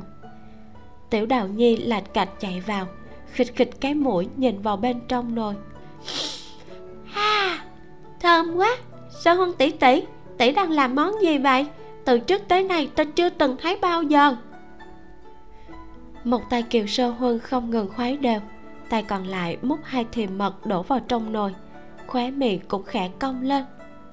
Là chè ốc chó, tối hôm qua nhờ ngươi giúp giả hạt ốc chó và táo đỏ chính là để làm cái này. Tiểu đào nhi đỏ mắt chờ mong, nói, nhìn qua có vẻ rất ngon chỉ chốc lát sau, hỗn hợp sữa trong nồi bắt đầu sủi tâm tiểu đào nhi nhanh nhẹn đưa hai miếng vải tới, lại cầm giúp cái môi canh. Kiều sơ huân nhanh chóng nhấc cái nồi xuống đặt lên chiếc bàn dài bên cạnh. Buông hai miếng vải xuống nắm lấy giái tay, rồi lại thổi máy hơi liên tục vào đầu ngón tay. Tiểu đào nhi nắm tay áo của kiều sơ huân kéo tới bên cạnh chậu nước, múc một gáo nhỏ nước lạnh chậm rãi dội lên đầu ngón tay nàng, lại nhìn nàng đầy lo lắng. Sau này chuyện này cứ để ta làm đi. Sau đó lại cẩn thận lau mua bàn tay của kiều sơ huân. Sao mới bây giờ mà da đã nứt nẻ rồi? Bây giờ mới là mùa thu, nếu thêm mấy ngày nữa trời lạnh hơn thì phải sống thế nào đây? Cảm giác đau rát trên đầu ngón tay dần biến mất. Kiều sơ huân thu tay vào trong tay áo cười cười với nàng, nói, không sao. Tiểu đào nhi vừa giúp múc cháo, lấy bánh bao, vừa lo lắng nhìn kiều sơ huân. Sơ huân tỷ tỷ tỷ da thịt mềm mại, mấy ngày nay đừng có đụng vào nước lạnh. Lát nữa ra phố, ta sẽ mua cho tỷ hộp cao hoa lê. Thứ đó rất tốt cho tay, da tay sẽ không bị nứt nẻ nữa. Kiều sơ huân cầm môi canh chia chè ốc chó, khóe miệng vẫn cong cong trước kia tiểu đào nhi từng dùng rồi sao? Tiểu đào nhi đặt cái đĩa bánh bao lên khay, lại lắc đầu. Không có, ta thấy tỷ tỷ nhà bên cạnh có dùng. Mùi rất là thanh, lại còn thoang thoảng hương hoa lê nữa. Kiều sơ huân khẽ mỉm cười, đáp, thế sao? Chẳng bao lâu sau, cao linh cũng tới bưng bữa sáng giúp. Kiều sơ huân đặt vào trong khay một bát cháo trắng một bát nhỏ sữa ốc chó, ba cái bánh bao nhân chay cùng một đĩa củ cải muối chua, nhìn về phía tiểu đào nhi. Đi cùng ta một chuyến đi, tiện thể dẫn ngươi làm quen mấy chỗ. Đến cửa, kiều sơ huân nhẹ nhàng gõ hai cái, đẩy cánh cửa ra, giao lại khay cho tiểu đào nhi. Tiểu đào nhi trợn tròn mắt, đôi môi chúng chiếm hơi dương lên. Ta kiều sơ huân hơi buồn cười, liếc nàng một cái, đáp ừ tiểu đào nhi nhận lấy cái khay dè dặt nhìn nàng một cái sơ huân tỷ tỷ. Không sao đâu, ta ở đây chờ ngươi. Kiều sơ huân liếc nhìn đường viền trên giấy dán cửa sổ, lại vắt lại sợi tóc bị rơi trên tay tiểu đào nhi. Bên phía sảnh phụ ăn uống với khí thế ngất trời tất cả mọi người đều chưa từng ăn chè ốc chó. Nếm rồi thì không dừng lại được. Màu sắc đỏ thẫm gần tím, mùi vị thơm nồng lại vừa tinh tế. Táo đỏ ngọt, hạt ốc chó thơm, trộn lẫn với vị đặc trưng của sữa gạo, ngậm trong miệng cũng không nở nuốt xuống. Ăn xong chè ốc chó, mọi người mới ăn bánh bao và cháo trắng. Đồ ăn trên bàn nhanh chóng bị quét sạch tiểu đào nhi đi vào, chưa đầy một khắc đã tay không trở ra. Đôi mắt to tròn lóng lánh ánh nước. Đôi môi nhỏ nhắn cũng miếm chặt. Vừa thấy kiều sơ huân đã lao thẳng vào trong ngực nàng. Kiều sơ huân cũng bị dọa cho sợ. Thế này là thế nào? Công tử hung dữ quá. Sơ huân tỷ tỷ sau này tỷ bảo ta làm cái gì cũng được.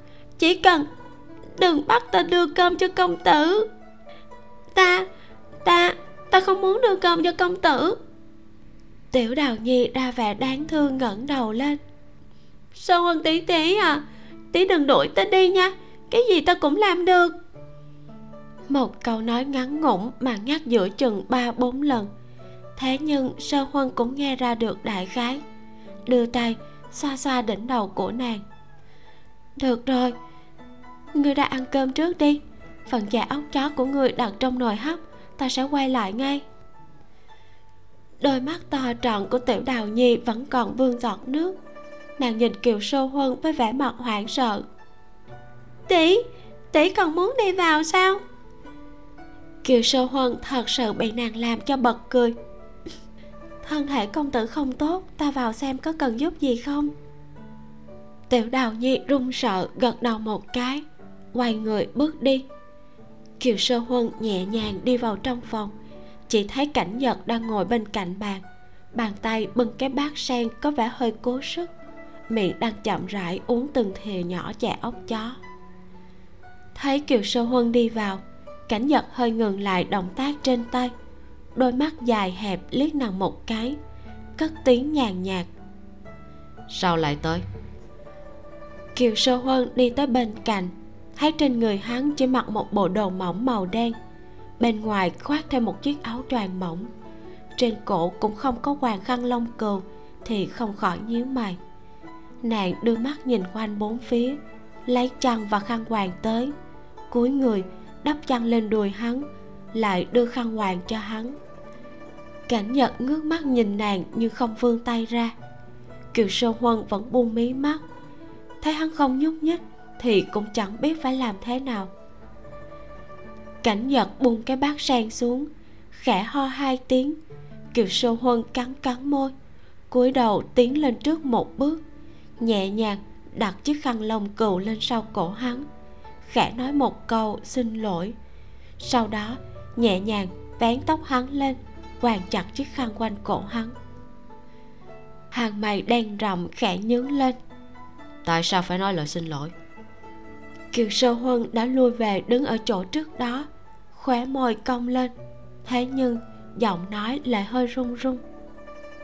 Ta biết công tử không thích tiếp xúc với người khác. Cảnh nhật tựa như vừa nghe được một câu chuyện hay ho. Cười dở một tiếng, đưa tay kéo một cái, kéo người kia vào trong ngực mình. Kiều sơ huân rung lên, mở to đôi mắt ra nhìn hắn người này làm sao vậy? Dù rằng cảnh nhật đang ngước mắt lên nhìn nhưng khí thế vẫn rất áp bức. Đôi môi tím tái cong lên có vẻ hơi tùy tiện. Giọng nói trầm thấp nhưng lại có chút buốt lạnh. Là người bình thường không dám tiếp xúc với ta mới đúng. Cả người kiều sâu huân hơi sững ra. Một hồi lâu sau đôi môi mới khẽ mấp máy. Công tử không phải người như vậy cảnh nhật nhướng một bên mày lên hỏi. Vậy là người thế nào?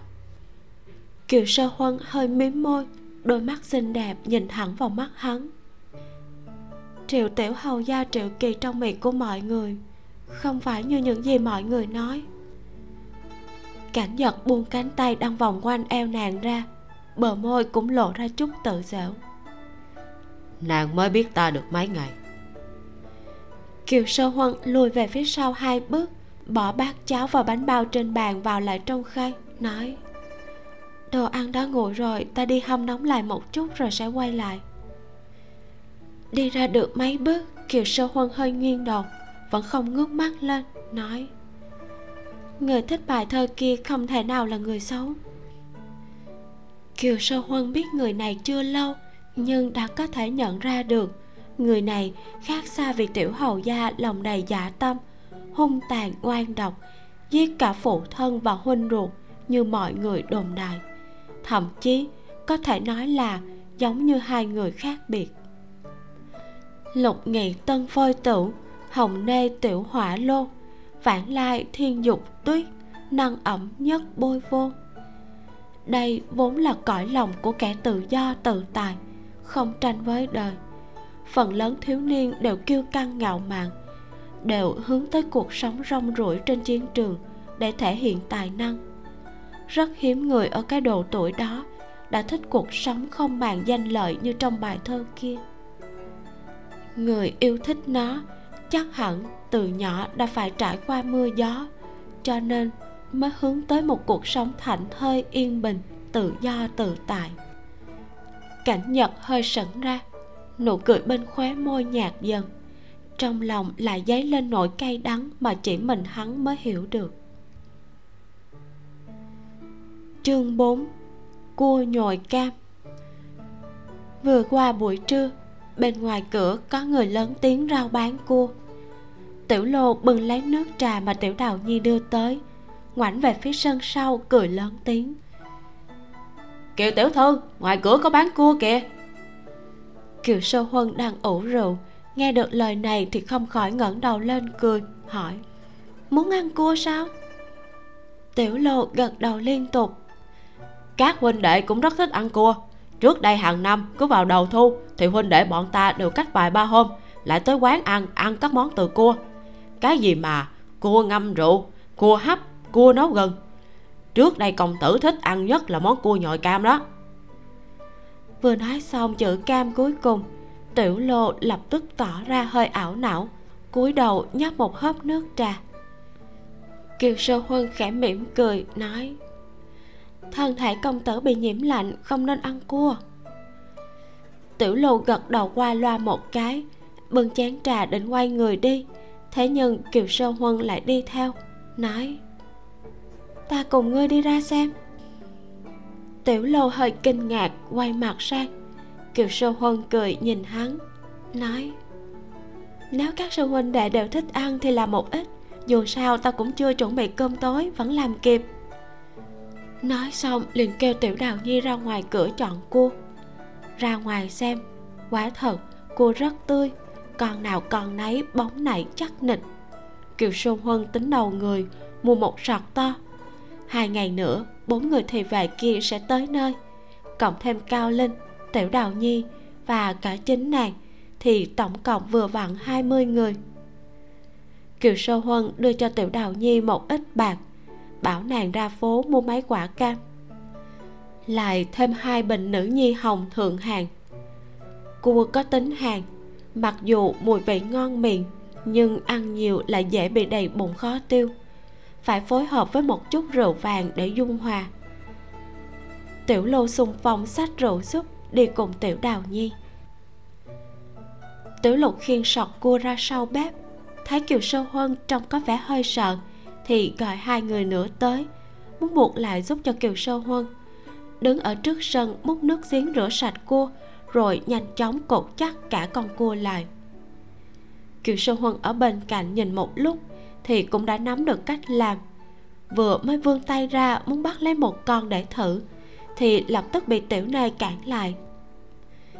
Hai người kia cũng đều lên tiếng khuyên can, nói thẳng ra là không thể để cho nàng phải làm những việc nặng thế này. Kiều sơ huân chỉ có thể lại ngồi xuống bên dưới gốc cây ngô đồng, tiếp tục đẩy kính vò rượu.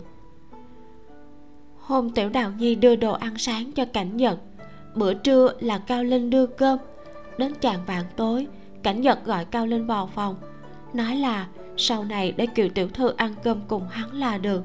Như vậy, vừa không phải làm phiền mọi người, mà kiều sơn huân cũng có thể ăn uống đàng hoàng.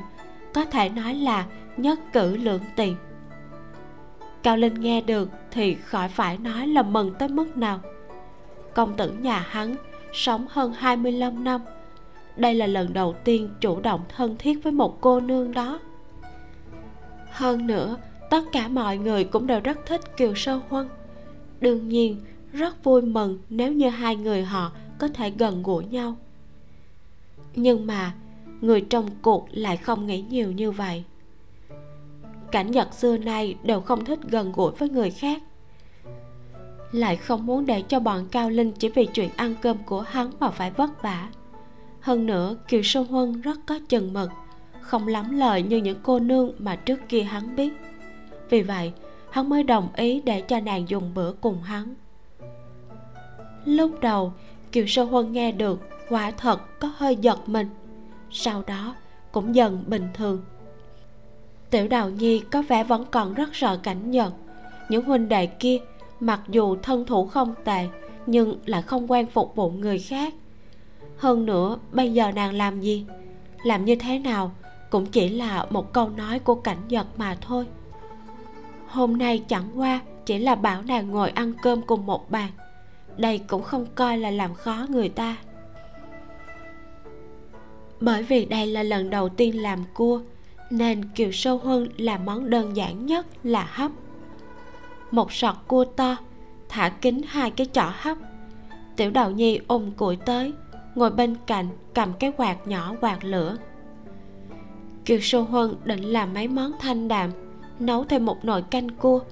Món chính là bánh màn thầu nhân cải trắng. Thế là xong bữa tối. Đặt số rau cải cần dùng lên một góc bàn để lát nữa tiểu đào nhi rửa. Kiều sơ huân bắt đầu đi rửa cam. Hôm đó, lúc cảnh nhật kéo nàng vào trong ngực, nàng đột nhiên phát hiện ra trên người hắn không lạnh như nàng vẫn nghĩ. Sức lực của cánh tay cũng không yếu ớt như kẻ mang bệnh lâu ngày. Chỉ là hơi thở quả thật khá ngắn, sắc mặt cũng rất nhợt nhạt. Sau đó, nàng đã hỏi riêng cao linh, xác nhận việc cảnh giật có biết võ. Hơn nữa, từ nhỏ, nàng đã đọc đủ loại sách thuốc, cho nên có thể đoán được rằng hẳn là trước đó hắn bị thương nặng, mất máu quá nhiều nên tổn hại đến nguyên khí, nhưng mà cũng không đến nỗi nghiêm trọng như vẻ bề ngoài. Nàng không hiểu tại sao cảnh nhật lại phải giả bộ như trên người mang đầy bệnh tật, nhưng cũng biết chắc hẳn là hắn có không ít nỗi niềm khó nói thành lời. Huống hồ, nàng cũng chỉ cần chuẩn bị tốt ba bữa một ngày, giúp cảnh giật từ từ hồi phục sức khỏe những chuyện còn lại một mình nàng cũng không quản được. Sau khi biết được tình hình sức khỏe của cảnh giật lúc nấu ăn, kiều sơ huân cũng mạnh dạn hơn. Không chỉ chú tâm vào việc tẩm bổ cho hắn như lúc trước nữa, mấy thứ như nhân sâm hay linh chi gì gì đó đều là thứ đại bổ. Nếu không phải thân thể quá mất yếu ớt thì cũng không nên ăn nhiều. Nếu không thì người đang khỏe mạnh cũng có thể sinh bệnh kiều sơ huân vừa nghĩ vừa cắt cam. Dùng một cái thìa, khoét bớt một chút thịt cam. Chỉ chừa lại phần thịt cam dày bằng một ngón tay. Sau đó lại nhét phần gạch cua đã xử lý sạch sẽ vào bên trong. Dùng phần cuốn cắt ra lúc nãy để đậy lại. Sau đó, nàng lại bỏ hai quả cam vào trong một cái nồi hấp nhỏ. Bỏ thêm vào trong nồi một ít chấm ngọt và rượu nếp. Chỉ bỏ một chút muối lại đặt lên nồi hấp với lửa nhỏ. Tiểu đào nhi ngồi bên cạnh đã nhặt xong rau và rửa sạch sẽ lau tay lên cái tạp dề tiến tới bên cạnh kiều sơ huân hỏi đầy vẻ thần bí. Sơ huân tỷ tỷ tỷ đoán xem hôm nay ta cùng tiểu lơ ca ca ra phố đã nghe được chuyện gì? Kiều sơ huân cầm cái muôi canh nhẹ nhàng khoái cháo trong nồi hơi buồn cười liếc nàng một cái hỏi chuyện gì? Tiểu đào nhi mở to đôi mắt tròn, vẻ mặt hết sức nghiêm túc. Ôi sao huân tỷ tỷ à tỷ đừng có cười, chuyện này không buồn cười chút nào đâu. Hôm nay ta cùng tiểu lô ca ca tới một cửa hàng rượu để mua rượu. Nghe được phía sau rèm có người đang khóc. Còn có tiếng nam tử ở bên cạnh đang an ủi. Sau đó, bọn ta nghe tiểu nhị trong cửa hàng nói con gái của ông chủ nhà mất tích từ hơn một tháng trước rồi. Sáng sớm hôm nay, người nhà của nhà mùng tới bảo bọn họ đi nhận thi thể đó. Tiểu đào nhi vừa nói, vừa chẹp chẹp cái miệng nhỏ nhắn, ánh mắt cũng sáng hơn. Chao ôi, vị phu nhân kia khóc cực kỳ là thê thảm. Tất cả mọi người trong cửa hàng đều mắng. Không biết là kẻ nào thất đức như thế kiều sơ huân nhấc vung lên, giữ lại một khe hở, rồi đi tới chỗ cái thớt bắt đầu thái đồ ăn. Sắc mặt cũng nghiêm túc hẳn, nàng hỏi. Người nói, ông chủ cửa hàng rượu đến nha môn nhận xác xác nhận là cô nương nhà ông ta sao? Tiểu đào nhi gật đầu một cái. Xác nhận. Vừa nói, vừa chà tay lên cái tạp dề cúi đầu nói. Nghe nói là chết rất thảm. Kiều sơ huân vừa thái thức ăn, vừa nghĩ miên man. Mấy ngày trước lúc đi đường, thấy quan phủ gián cáo thì, bảo các cô nương không nên ra ngoài lúc chạng vàng tối. Cho dù có ra khỏi nhà cũng nên có người đi cùng. Hóa ra là chuyện này sao? Mặc dù lúc đầu thấy hơi kỳ lạ, nhưng nàng cũng không nghĩ ngợi nhiều chẳng mấy chốc, mấy món ăn thanh đạm cũng đã làm xong. Kiều sơ huân bắt đầu chế biến nước chấm cho cua một đống người đứng ở ngoài cửa, ngẩng cổ nhìn hai chọn cua hấp kia mà nuốt nước miếng, nhưng cũng không ai dám lên tiếng thúc giục. Kiều sơ huân bảo tiểu đào nhi nhấc nắp lên, bưng cua ra, rồi lại đưa mấy cái khay lên chiếc bàn dài cho mấy người đứng chờ ngoài cửa hôm nay là món hấp. Tháng này chính là thời điểm thích hợp để ăn cua. Nếu các người thích thì sau này sẽ làm thêm. Tiểu phản bưng một tô cua hấp chín chảy cả nước miếng nói kiều tiểu thư bọn ta đi trước. Tất cả mọi người chia nhau bưng khay và bát đũa.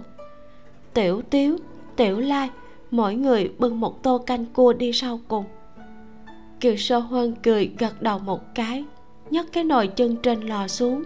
Không mở ra, mà chỉ lót một cái khay bên dưới rồi đặt lên mâm. Sau đó, nàng lại múc hai bát cháo, hai bát nhỏ canh cua, hai đĩa rau sống, cùng với một bầu nữ nhi hồng đã hâm nóng. Cuối cùng lại gấp thêm hai chiếc bánh bao nhân chay.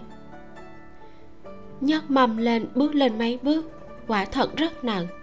Kiều sơ huân khẽ cong môi may mà mấy ngày nay làm không ít việc, cánh tay cũng luyện thêm được một chút sức, nếu không thì đúng là không bưng nổi từng này. Đi tới cửa phòng chính, phát hiện ra cửa đã mở chốt sẵn, chỉ cần đẩy ra là được.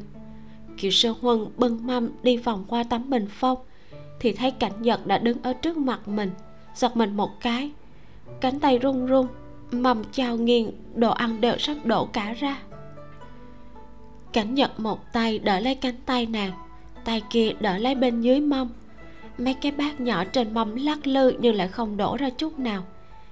Cảnh giật dứt khoát nhận lấy toàn bộ mâm chậm rãi đi tới bên cạnh bàn. Thả mâm xuống lại nghiêng người sang nhìn kiều sơ huân đang đứng ngay ra tại chỗ. Sao còn đứng đó? Kiều sơ huân vội rủ mắt xuống đáp một tiếng rồi bước lên trước giúp bưng đồ cả nhật chậm chạp ngồi xuống chiếc ghế gỗ hoa lê trải đệm mềm. Trên người khoác chiếc áo choàng mỏng màu đỏ tía mái tóc dài đen như mực thả bù xù sau lưng. Sắc mặt vẫn tái nhợt. Lại càng tôn lên đôi con ngươi đen sâu thẳm. Ánh mắt sắc bén khiến cho người ta không dám nhìn thẳng vào hắn. Người này trời sinh đã có tướng mạo đẹp đẽ. Lúc này nhờ y phục sẫm màu trên người mà trông càng có vẻ quyến rũ lạ thường. Thế nhưng tính tình lại vẫn lạnh lùng như thường. Kiều sơ huân đặt cái nồi hấp ở trước mặt hắn mở nắp ra. Tay cầm tấm vải mỏng giúp hắn nhấc cam ra. Cảnh giật liếc thấy vết thương trên tay nàng thì giơ tay lên giật tấm vải trong tay nàng nói ra đóng cửa. Kiều sơ huân sửng sốt mất một lúc vội vàng buông tay ra bước nhanh qua tấm bình phong, đóng kín cửa lại. Đến lúc trở lại thì chỉ thấy người kia đang dùng một tay cầm môi uống nước canh, một tay khác cầm đũa nếm món cua nhồi cam. Một nam nhân bình thường vẫn luôn lạnh lùng, lúc này trông lại giống như một đứa bé con, trong vẻ mặt có vẻ rất thích thú. Trong phòng thắp hai ngọn đèn, một cái bên cạnh cái bàn tròn, một cái khác ở bên cạnh sạp nhỏ bốn góc phòng cũng đặt đèn sa bát giác. Vì vậy, cả căn phòng vô cùng sáng rõ. Kiều sâu huân cong cong khóe miệng, ngồi xuống đối diện hắn, cầm môi canh lên bắt đầu hút canh. Bên trong canh cua có bỏ thịt cua, nấm hương, táo đỏ, măng, đậu phụ cắt thành sợi mảnh. Cùng với gừng và hành lá băm nhỏ, tạo ra hương vị thanh thuần ngọt miệng. Uống một bát trong bụng sẽ cảm thấy vô cùng ấm áp, dễ chịu. Hai món ăn, một mặn, một ngọt, hương vị ngọt trong, vừa khéo, phù hợp để ăn cùng cháo trắng và bánh bao. Cảnh nhật đang nếm cua nhồi cam. Thịt cua thơm ngon, cam lại có vị trong veo, còn thoang thoảng vị chua của giấm, vị nồng của rượu, lại phối hợp với một hớp nữ nhi hồng ấm nóng cảnh giật không khỏi nheo mắt lại. Rất lâu rồi chưa ăn ngon miệng như thế. Ăn hết một quả, cảnh giật lại mở nồi hấp, nhấc quả thứ hai ra đưa cho kiều sơ huân, nhưng bị nàng lắc đầu từ chối. Cảnh giật nhướng một bên mày lên, hỏi, nàng không thích ăn sao? Kiều sơ huân khẽ mỉm cười, nói, ta không quen ăn cua cảnh nhật chậm rãi cong khóe môi. Vậy ta sẽ không khách khí. Kiều sơ huân nuốt một hớp cháo trắng mỉm cười. Ăn đi nàng biết thân thể của cảnh nhật vẫn còn nhiễm lạnh cho nên còn chừa khá nhiều thịt cam. Thịt cua cũng bỏ ít hơn.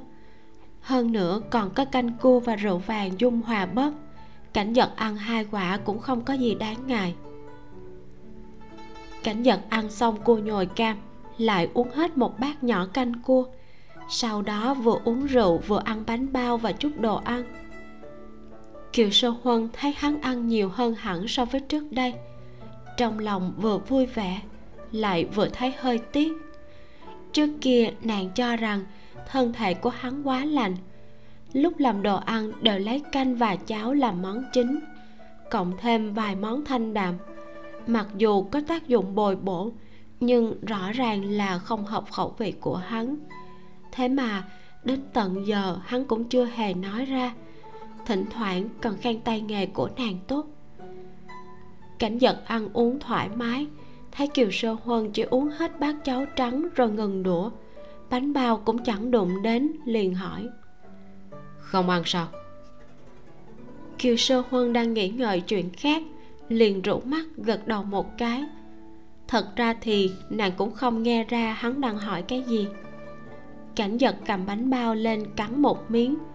Trong đôi mắt đen sâu thẳm thoáng qua nụ cười hắn hỏi ngày mai lại làm cua nhồi cam cho ta nữa được không? Kiều sơ huân tiếp tục gật đầu một cái lại đột nhiên thấy không ổn theo bản năng trừng mắt lên. Nhìn thấy đôi mắt hẹp dài của người kia nhớ lại lời hắn vừa nói, kiều sơ huân vội vàng lắc đầu. Không được, thân thể của công tử hư nhược, không thể ngày nào cũng ăn cua.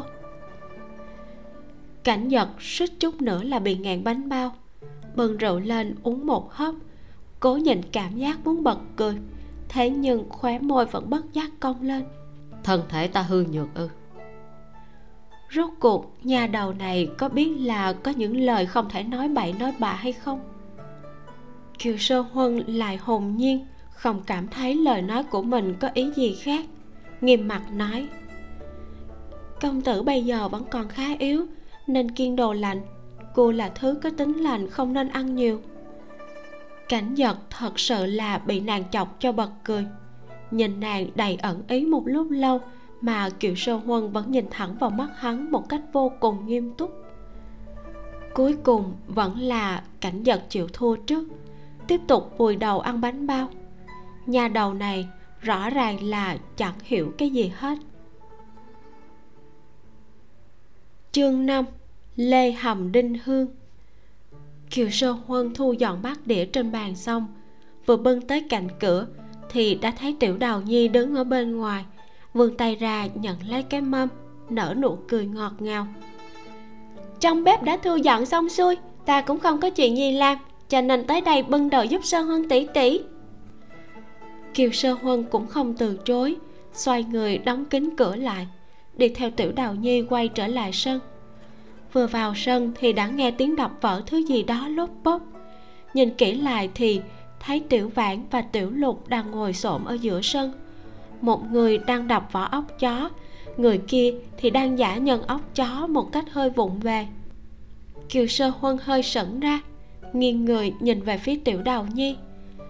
Nàng ấy khoát tay lia lịa, nói, không phải ta bảo hai vị ca ca tới giúp đâu. Chỉ là vừa đòi lúc ăn cơm, mọi người đều nói chè ốc chó rất ngon. Ta nói với bọn họ là làm món đó rất phiền phức. Phải giả nhân ốc chó phải lột vỏ táo đỏ, còn phải bào vụn nhiều thứ khác nữa. Sơ huân tỷ tỷ còn phải dạy giả gạo ngâm từ tờ mờ sáng kia. Kiều sơ huân nghe vậy thì nở nụ cười, xoa xoa cái đầu nhỏ của tiểu đào nhi, nói, ta không có ý trách móc muội. Vừa nói, lại vừa quay người nhìn về phía hai người kia. Đứng dậy đi, những chuyện thế này để cho bọn ta làm là được rồi tiểu lục đưa tay lên lau mặt, cười có vẻ hơi xấu hổ, nói, không sao đâu, dù sao thì bọn ta cũng đều nhàn rỗi, không có chuyện gì làm. Hơn nữa, việc nặng như thế này, cô nương như tỷ làm cũng vất vả. Tiểu vãn lại đập vỡ một hạt ốc chó, lộ ra nụ cười có phần tự dễu. Đúng vậy, mười mấy người bọn ta đều là loại tham ăn tham uống, bình thường cũng chỉ biết tìm đồ ăn mà ăn nếu không phải có tiểu cô nương nói, thì bọn ta cũng chẳng biết là một bát chè ốc chó lại phiền phức như thế. Tiểu đào nhi đặt đồ lên thớt rồi cũng đi ra tiếp lời. Sang huân tỷ tỷ tỷ cũng đừng khách khí với mọi người nữa. Hai vị ca ca đều sẵn lòng muốn giúp. Bọn họ giúp chúng ta giả hạt ốc chó. Như thế, chúng ta sẽ có thể làm mau hơn. Vừa nói, vừa cầm một cái tô đặt xuống trước mặt tiểu lục. Thay cho cái tô đã đầy ốc chó giả nhỏ trước đó lại xách tới hai chiếc ghế con cho bọn họ ngồi, tiết kiệm chút sức lực. Kiều sơ huân cười, nói cảm ơn hai người. Đi vào trong bếp, nhấc cái nồi nhỏ đặt sang một góc bàn dài, sau đó lại đi tìm ba cái bát sen. Mở nắp nồi ra, bên trong lập tức bốc lên một làn hơi trắng mang theo mùi vị trong veo nhàn nhạt. Kiều sơ huân cầm cái muôi canh dài, múc vào mỗi bát hai muỗng cho thêm vào mỗi bát một chút mật hoa hòe, rồi dùng cái thìa nhỏ khuấy đều. Xong xuôi thì mang ra cho ba người kia nếm thử. Ba người, mỗi người bưng một bát. Tiểu đào nhi cầm cái thìa nhỏ lên thổi một hơi, khịch khịch cái mũi nhỏ nhắn nói, ha, thơm quá! Sao lại có cảm giác giống như đã ngửi thấy mùi này ở đâu rồi? Tiểu vãn và tiểu lục thì còn chẳng dùng đến thìa bưng cả bát lên nhấp một hơi. Tiểu vãn chép miệng một cái, liếc nhìn thứ nước màu trắng nhạt trong chiếc bát màu xanh, lại ngẩng lên nhìn kiều sơ huân, nói, kiều tiểu thư, đây là cái gì thế? Ngọt ngọt, thanh thanh, uống vào cổ họng có cảm giác rất dễ chịu. Tiểu lục thì lại uống liền mấy hơi vừa cười, vừa nhìn người nào đó đang cầm cả cái chày trên tay. Đần độn kiều tiểu thư, là canh tuyết lê phải không? Kiều sơ huân khẽ cười, gật đầu một cái. Ừ dạo này trời đã bắt đầu khô hanh, nấu cho các người chút canh tuyết lê, vừa nhuận họng, vừa tốt cho tim phổi. Bởi vì tuyết lê đã được nghiền nát trước khi bỏ vào nồi, bên trong lại bỏ thêm một ít lúa mạch và rễ sậy sau khi nhấc nồi xuống thì cho thêm chút mật ong. Nhờ vậy mà mùi vị ngọt thanh nhuận hồng, từ cổ xuống đến dạ dày đều có cảm giác dễ chịu. Ba người kia vui vẻ uống xong, lại tiếp tục làm việc. Tiểu đào nhi bưng cái bát nhỏ và cái tô lúc nãy vào trong bếp, múc canh tuyết lê ra, chuẩn bị để lát nữa đưa cho tất cả mọi người cùng uống kiều sơ huân cẩn thận bỏ quả lê đã phân phó tiểu đào nhi chưng trong nồi trước đó, vào một cái chung nhỏ. Sau đó lại bưng mâm tới phòng của cảnh giật đến cửa thì nghe thấy bên trong truyền ra tiếng thì thầm. Bởi vì giọng nói đã được đè thấp, nên không thể nghe được rõ là đang nói chuyện gì. Kiều sơ huân nhẹ nhàng gõ cửa hai tiếng. Tiếng nói chuyện bên trong phòng ngừng lại kiều sơ huân cất cao giọng nói. Công tử là ta. Bên trong truyền tới tiếng mở than cửa. Người mở cửa là tiểu lô. Kiều sơ huân nhẹ giọng nói cảm ơn. Vào đến phòng mới phát hiện ra cao linh cũng có ở bên trong. Cảnh giật đang dựa vào cái sạp nhỏ giữa hai hàng mày ánh lên vẻ nghiêm trang. Kiều sơ huân bưng mâm đến đặt lên cái bàn nhỏ bên cạnh sạp mở nắp ra, lại đưa một đôi đũa bằng bạc tới. Cảnh giật ngồi thẳng người hơn một chút, nhìn bên trong cái chung nhỏ, lại nhướng một bên mày lên. Kiều sơ huân vẫn không ngước mắt lên, thấy cảnh giật không nhúc nhích gì, thì biết hắn đang chờ nàng giảng giải.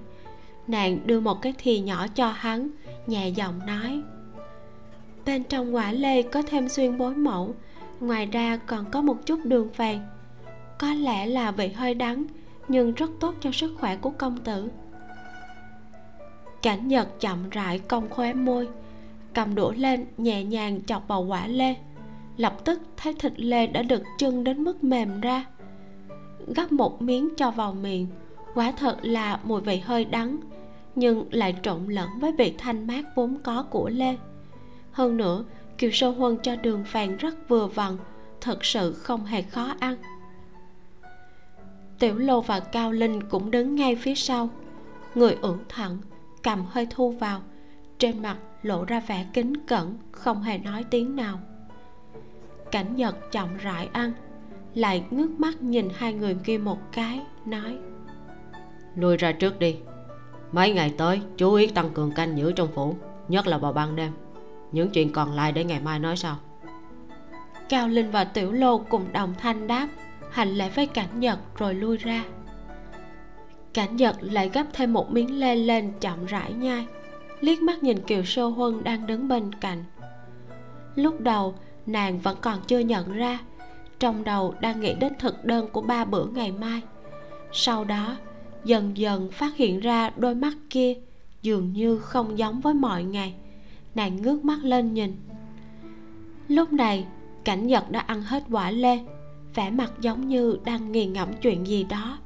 Thấy kiều sơ huân rốt cuộc cũng đã ngước mắt lên, thì mới lộ ra một nụ cười xấu xa.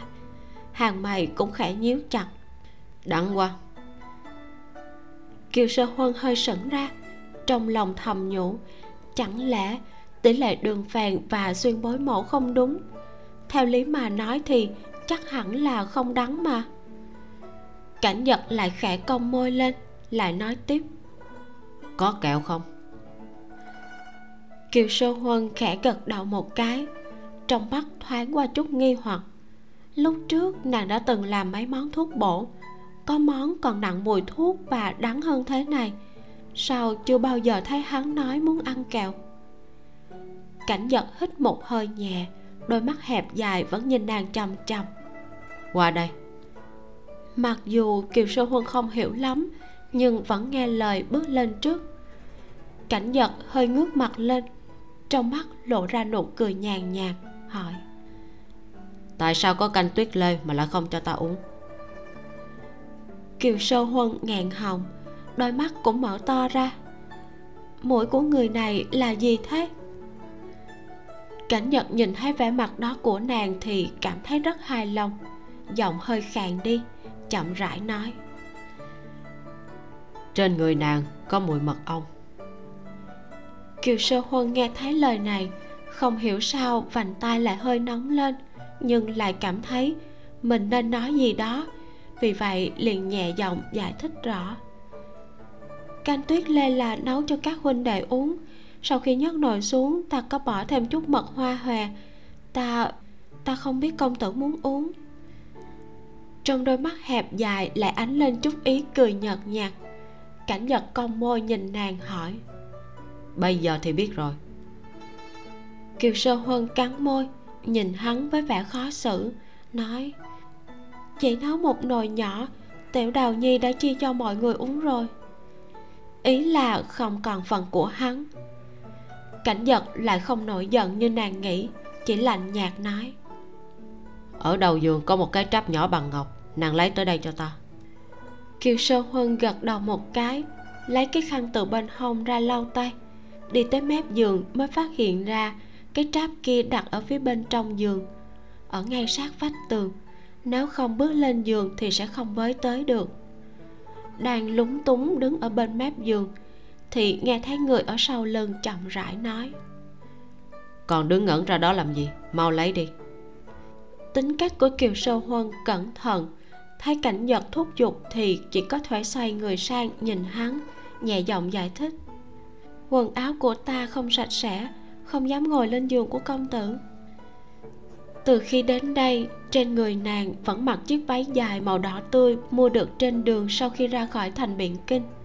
Mấy ngày trước, khi tiết trời còn tốt, trước khi đi ngủ thì mang đi giặt rồi hong ngoài sân. Sáng sớm hôm sau là đã khô. Nhưng hiện giờ trời đã chuyển lành, bộ đồ này đã sáu bảy ngày rồi chưa được giặt. Ngày nào nàng cũng quanh quẩn trong bếp. Ra đường thì phần lớn cũng loanh quanh trong chợ. Không phải là sách đồ thì chính là rửa rau nấu cơm. Muốn không bẩn cũng khó. Cảnh nhật cười khúc khích một tiếng. Một tay đỡ lấy thái dương. Đôi mắt đen nhánh sáng lên nói. Nhiều quy củ vậy làm gì? Ta không ngại kiều sơ huân chỉ có thể quay người lại, nhấc vạt váy lên, nghiêng người, ngồi cạnh mép giường của cảnh giật nhanh tay ôm lấy cái tráp bạch ngọc kia, rồi nhanh chóng đứng dậy, hai tay ôm cái tráp trở lại. Cảnh giật lại không đưa tay ra nhận, mà chỉ thấp giọng nói, mở ra đi.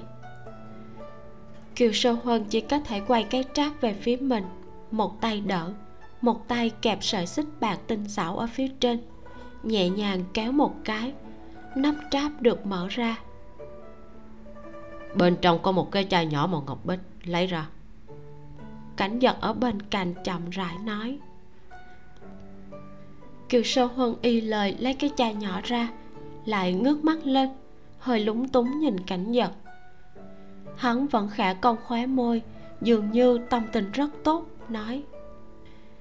Nàng cầm lấy chai thuốc, tráp đặt lên bàn là được kiều sơ huân khép lại cái tráp bạch ngọc, gài lại dây xích bạc, lại dè dặt đặt cái tráp lên trên mặt bàn. Mở nắp chai thuốc ra, khẽ ngửi một cái. Kiều sơ huân nhìn hắn vẻ mặt kinh ngạc. Cảnh giật nhướng một bên mày lên, tỏ ý nàng có lời gì thì cứ nói. Kiều sơ huân khẽ gật đầu một cái, đài lại nắp chai, nói, thuốc này quá quý giá, ta không thể nhận vẻ mặt của cảnh giật lạnh lùng giọng nói cũng tỏ ra không vui. Không cần thì bước đi. Đôi mắt lộ ra chút kinh ngạc kiều sơ huân lại nhanh chóng nở nụ cười nói công tử đừng giận ta nhận là được đa tạ ý tốt của công tử. Dường như cảnh giật hơi bất mãn với những lời lẽ khách sáo như vậy khóe mày hơi nhăn lại nhưng cũng không bắt bẻ gì chỉ liếc mắt nhìn cái chung nhỏ bằng sứ trắng ở trên bàn. Bên môi lại khẽ hiện ra nụ cười nhàn nhạt. Sau này nếu lại làm món này thì nhớ chuẩn bị ít kẹo. Kiều sơn huân nhanh nhẹn đáp vâng một tiếng cảnh giật lại thêm một câu. Đừng mua bên ngoài. Môi kiều sơ huân khẽ nhếch lên lại mím môi mỉm cười đáp. Được qua buổi trưa ngày hôm sau, cao linh bưng một cái chung nhỏ vào phòng, mở nắp chung ra, lập tức có một hương thơm mê người xông vào mũi. Có hương vị trong veo của lê, còn lẫn với mùi ngọt nồng của hoa đinh hương. Cảnh nhận liếc nhìn quả lê đã được tước vỏ ngoài, lộ ra thịt lê trắng như tuyết. Hình dáng mượt mà, cầm đũa lên chọc mở ra, có thể nhìn thấy bên trong có hơn 10 bông hoa nhỏ màu tím nhạt những cánh hoa nhỏ bé nổi bật giữa màu trắng trong suốt của thịt lê trông hết sức bắt mắt.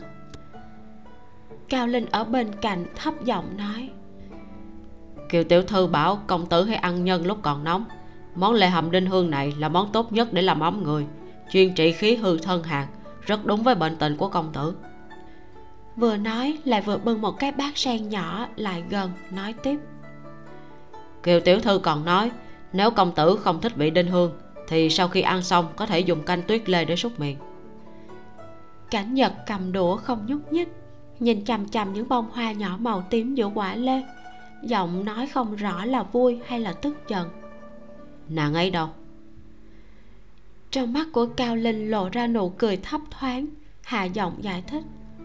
Dạ nói là ra ngoài mua chút nguyên liệu nấu ăn bữa tối nấu thêm cho các huynh đệ ít món cảnh nhật hừ nhẹ một tiếng dường như không vui cho lắm. Bữa ăn của các ngươi còn chưa đủ nhiều món à? Hàng ngày không phải viên thịt dê thì là sườn lợn kho hành lá ăn còn ngon hơn cả vị chủ tử này đấy. Cao linh cố nén cười nói tiếp. Thuộc hạ nghe tiểu đào nhi nói kiều tiểu thư chủ yếu là tới cửa tiệm ở thành đông mua mấy thứ đồ đặc biệt. Nói là muốn làm kẹo hạt thông cho các huynh đệ ăn thử khóe môi của cảnh giật bất giác cong lên. Cầm đũa kẹp một miếng thịt lê cho vào trong miệng. Thịt lê mềm tan, mùi vị của hoa đinh hương rất độc đáo, rất hợp với vị thanh mát của lê. Ăn hết một quả lê, không chỉ trong bụng thấy ấm áp dễ chịu, mà trong miệng cũng thơm ngát, trong lòng cũng vì thế mà khoan khoái theo. Cảnh giật nuốt xuống miếng lê cuối cùng, cầm khăn lên lau miệng, nói tới tiệm vải tốt nhất trong thành. May cho các huynh đệ mỗi người hai bộ xiêm y thu đông. Ủng cũng cùng làm luôn đi. Cao lên thấp giọng đáp lời. Cảnh giật dùng ngón tay nhẹ nhàng vuốt ve mép ngoài cái bát sen lại chậm rãi nói. Hỏi tiểu đào nhi một chút xem kích thước xiêm y của nàng mặc thế nào. Còn cả sở thích về màu sắc và kiểu dáng. Làm thêm mấy bộ. Vải thì chọn loại thật dày cao lên không kìm được cong môi lên đáp. Dạ. Kết thúc phần 1 sau năm chương đầu tiên của bộ truyện các bạn cảm thấy bộ truyện như thế nào? Hãy bấm vào phần bình luận và chia sẻ cho mình biết nha. Đây cũng là một cách để mình hiểu hơn về gu nghe truyện cũng như là cách nghe truyện của các bạn. Những điều này sẽ giúp mình chọn được truyện phù hợp hơn và diễn đọc tốt hơn đó ví dụ như, theo cảm nhận của mình thì bộ truyện này rất nhẹ nhàng và mình đã chọn cách đọc thật là chậm rãi nhẹ nhàng. Nhưng thật sự là mình không biết điều này có phù hợp với cảm nhận của các bạn hay không. Vậy nên hãy lên tiếng để giúp mình hiểu thính giả của mình hơn nha. Quay trở lại với bộ truyện, hiện tại thì chúng ta vẫn chưa biết được gì nhiều về hai nhân vật chính. Chỉ biết được là nam chính cảnh nhật là tiểu hầu gia 25 tuổi, đang có sức khỏe không tốt mang tiếng tàn nhẫn vì giết cha, giết anh. Và không hiểu vì sao lại đến sống khiêm tốn ở một phủ đại nho nhỏ ở Việt Châu. Nữ chính Kiều Sơ Huân của chúng ta thì đào hôn ở Kinh Thành. Nàng truy tọt vào kiệu của cảnh nhật khi chàng đang rời kinh, được chàng cứu và đưa đi cùng. Nàng là một cô gái nhỏ 18 tuổi, vẻ ngoài luôn dịu dàng trong sáng vui tươi, nhưng trong lòng dường như luôn chất chứa ưu tư vì quá khứ nhiều đau thương nàng hiện tại chỉ muốn an ổn sống, cố gắng trả ơn nam chính và làm điều mà nàng đang làm thật giỏi. Trong tập này cũng có một manh mối nho nhỏ về chuyện kỳ lạ đang xảy ra trong phủ Việt Châu. Chúng ta cùng chờ đón tập 2 để xem tương tác của cảnh giật và sơ huân có tiến triển gì hay không. Và liệu tác giả có tiết lộ gì thêm về quá khứ của hai người họ hay không nha? Và nếu như bạn cảm thấy nghe truyện trên youtube bất tiện thì hãy dùng ứng dụng spotify nhé. Hãy bấm theo dõi mình, bấm like playlist trên spotify để lưu về nghe nha. Mình là vi miu. Cảm ơn các bạn đã lắng nghe. Xin chào và hẹn gặp lại.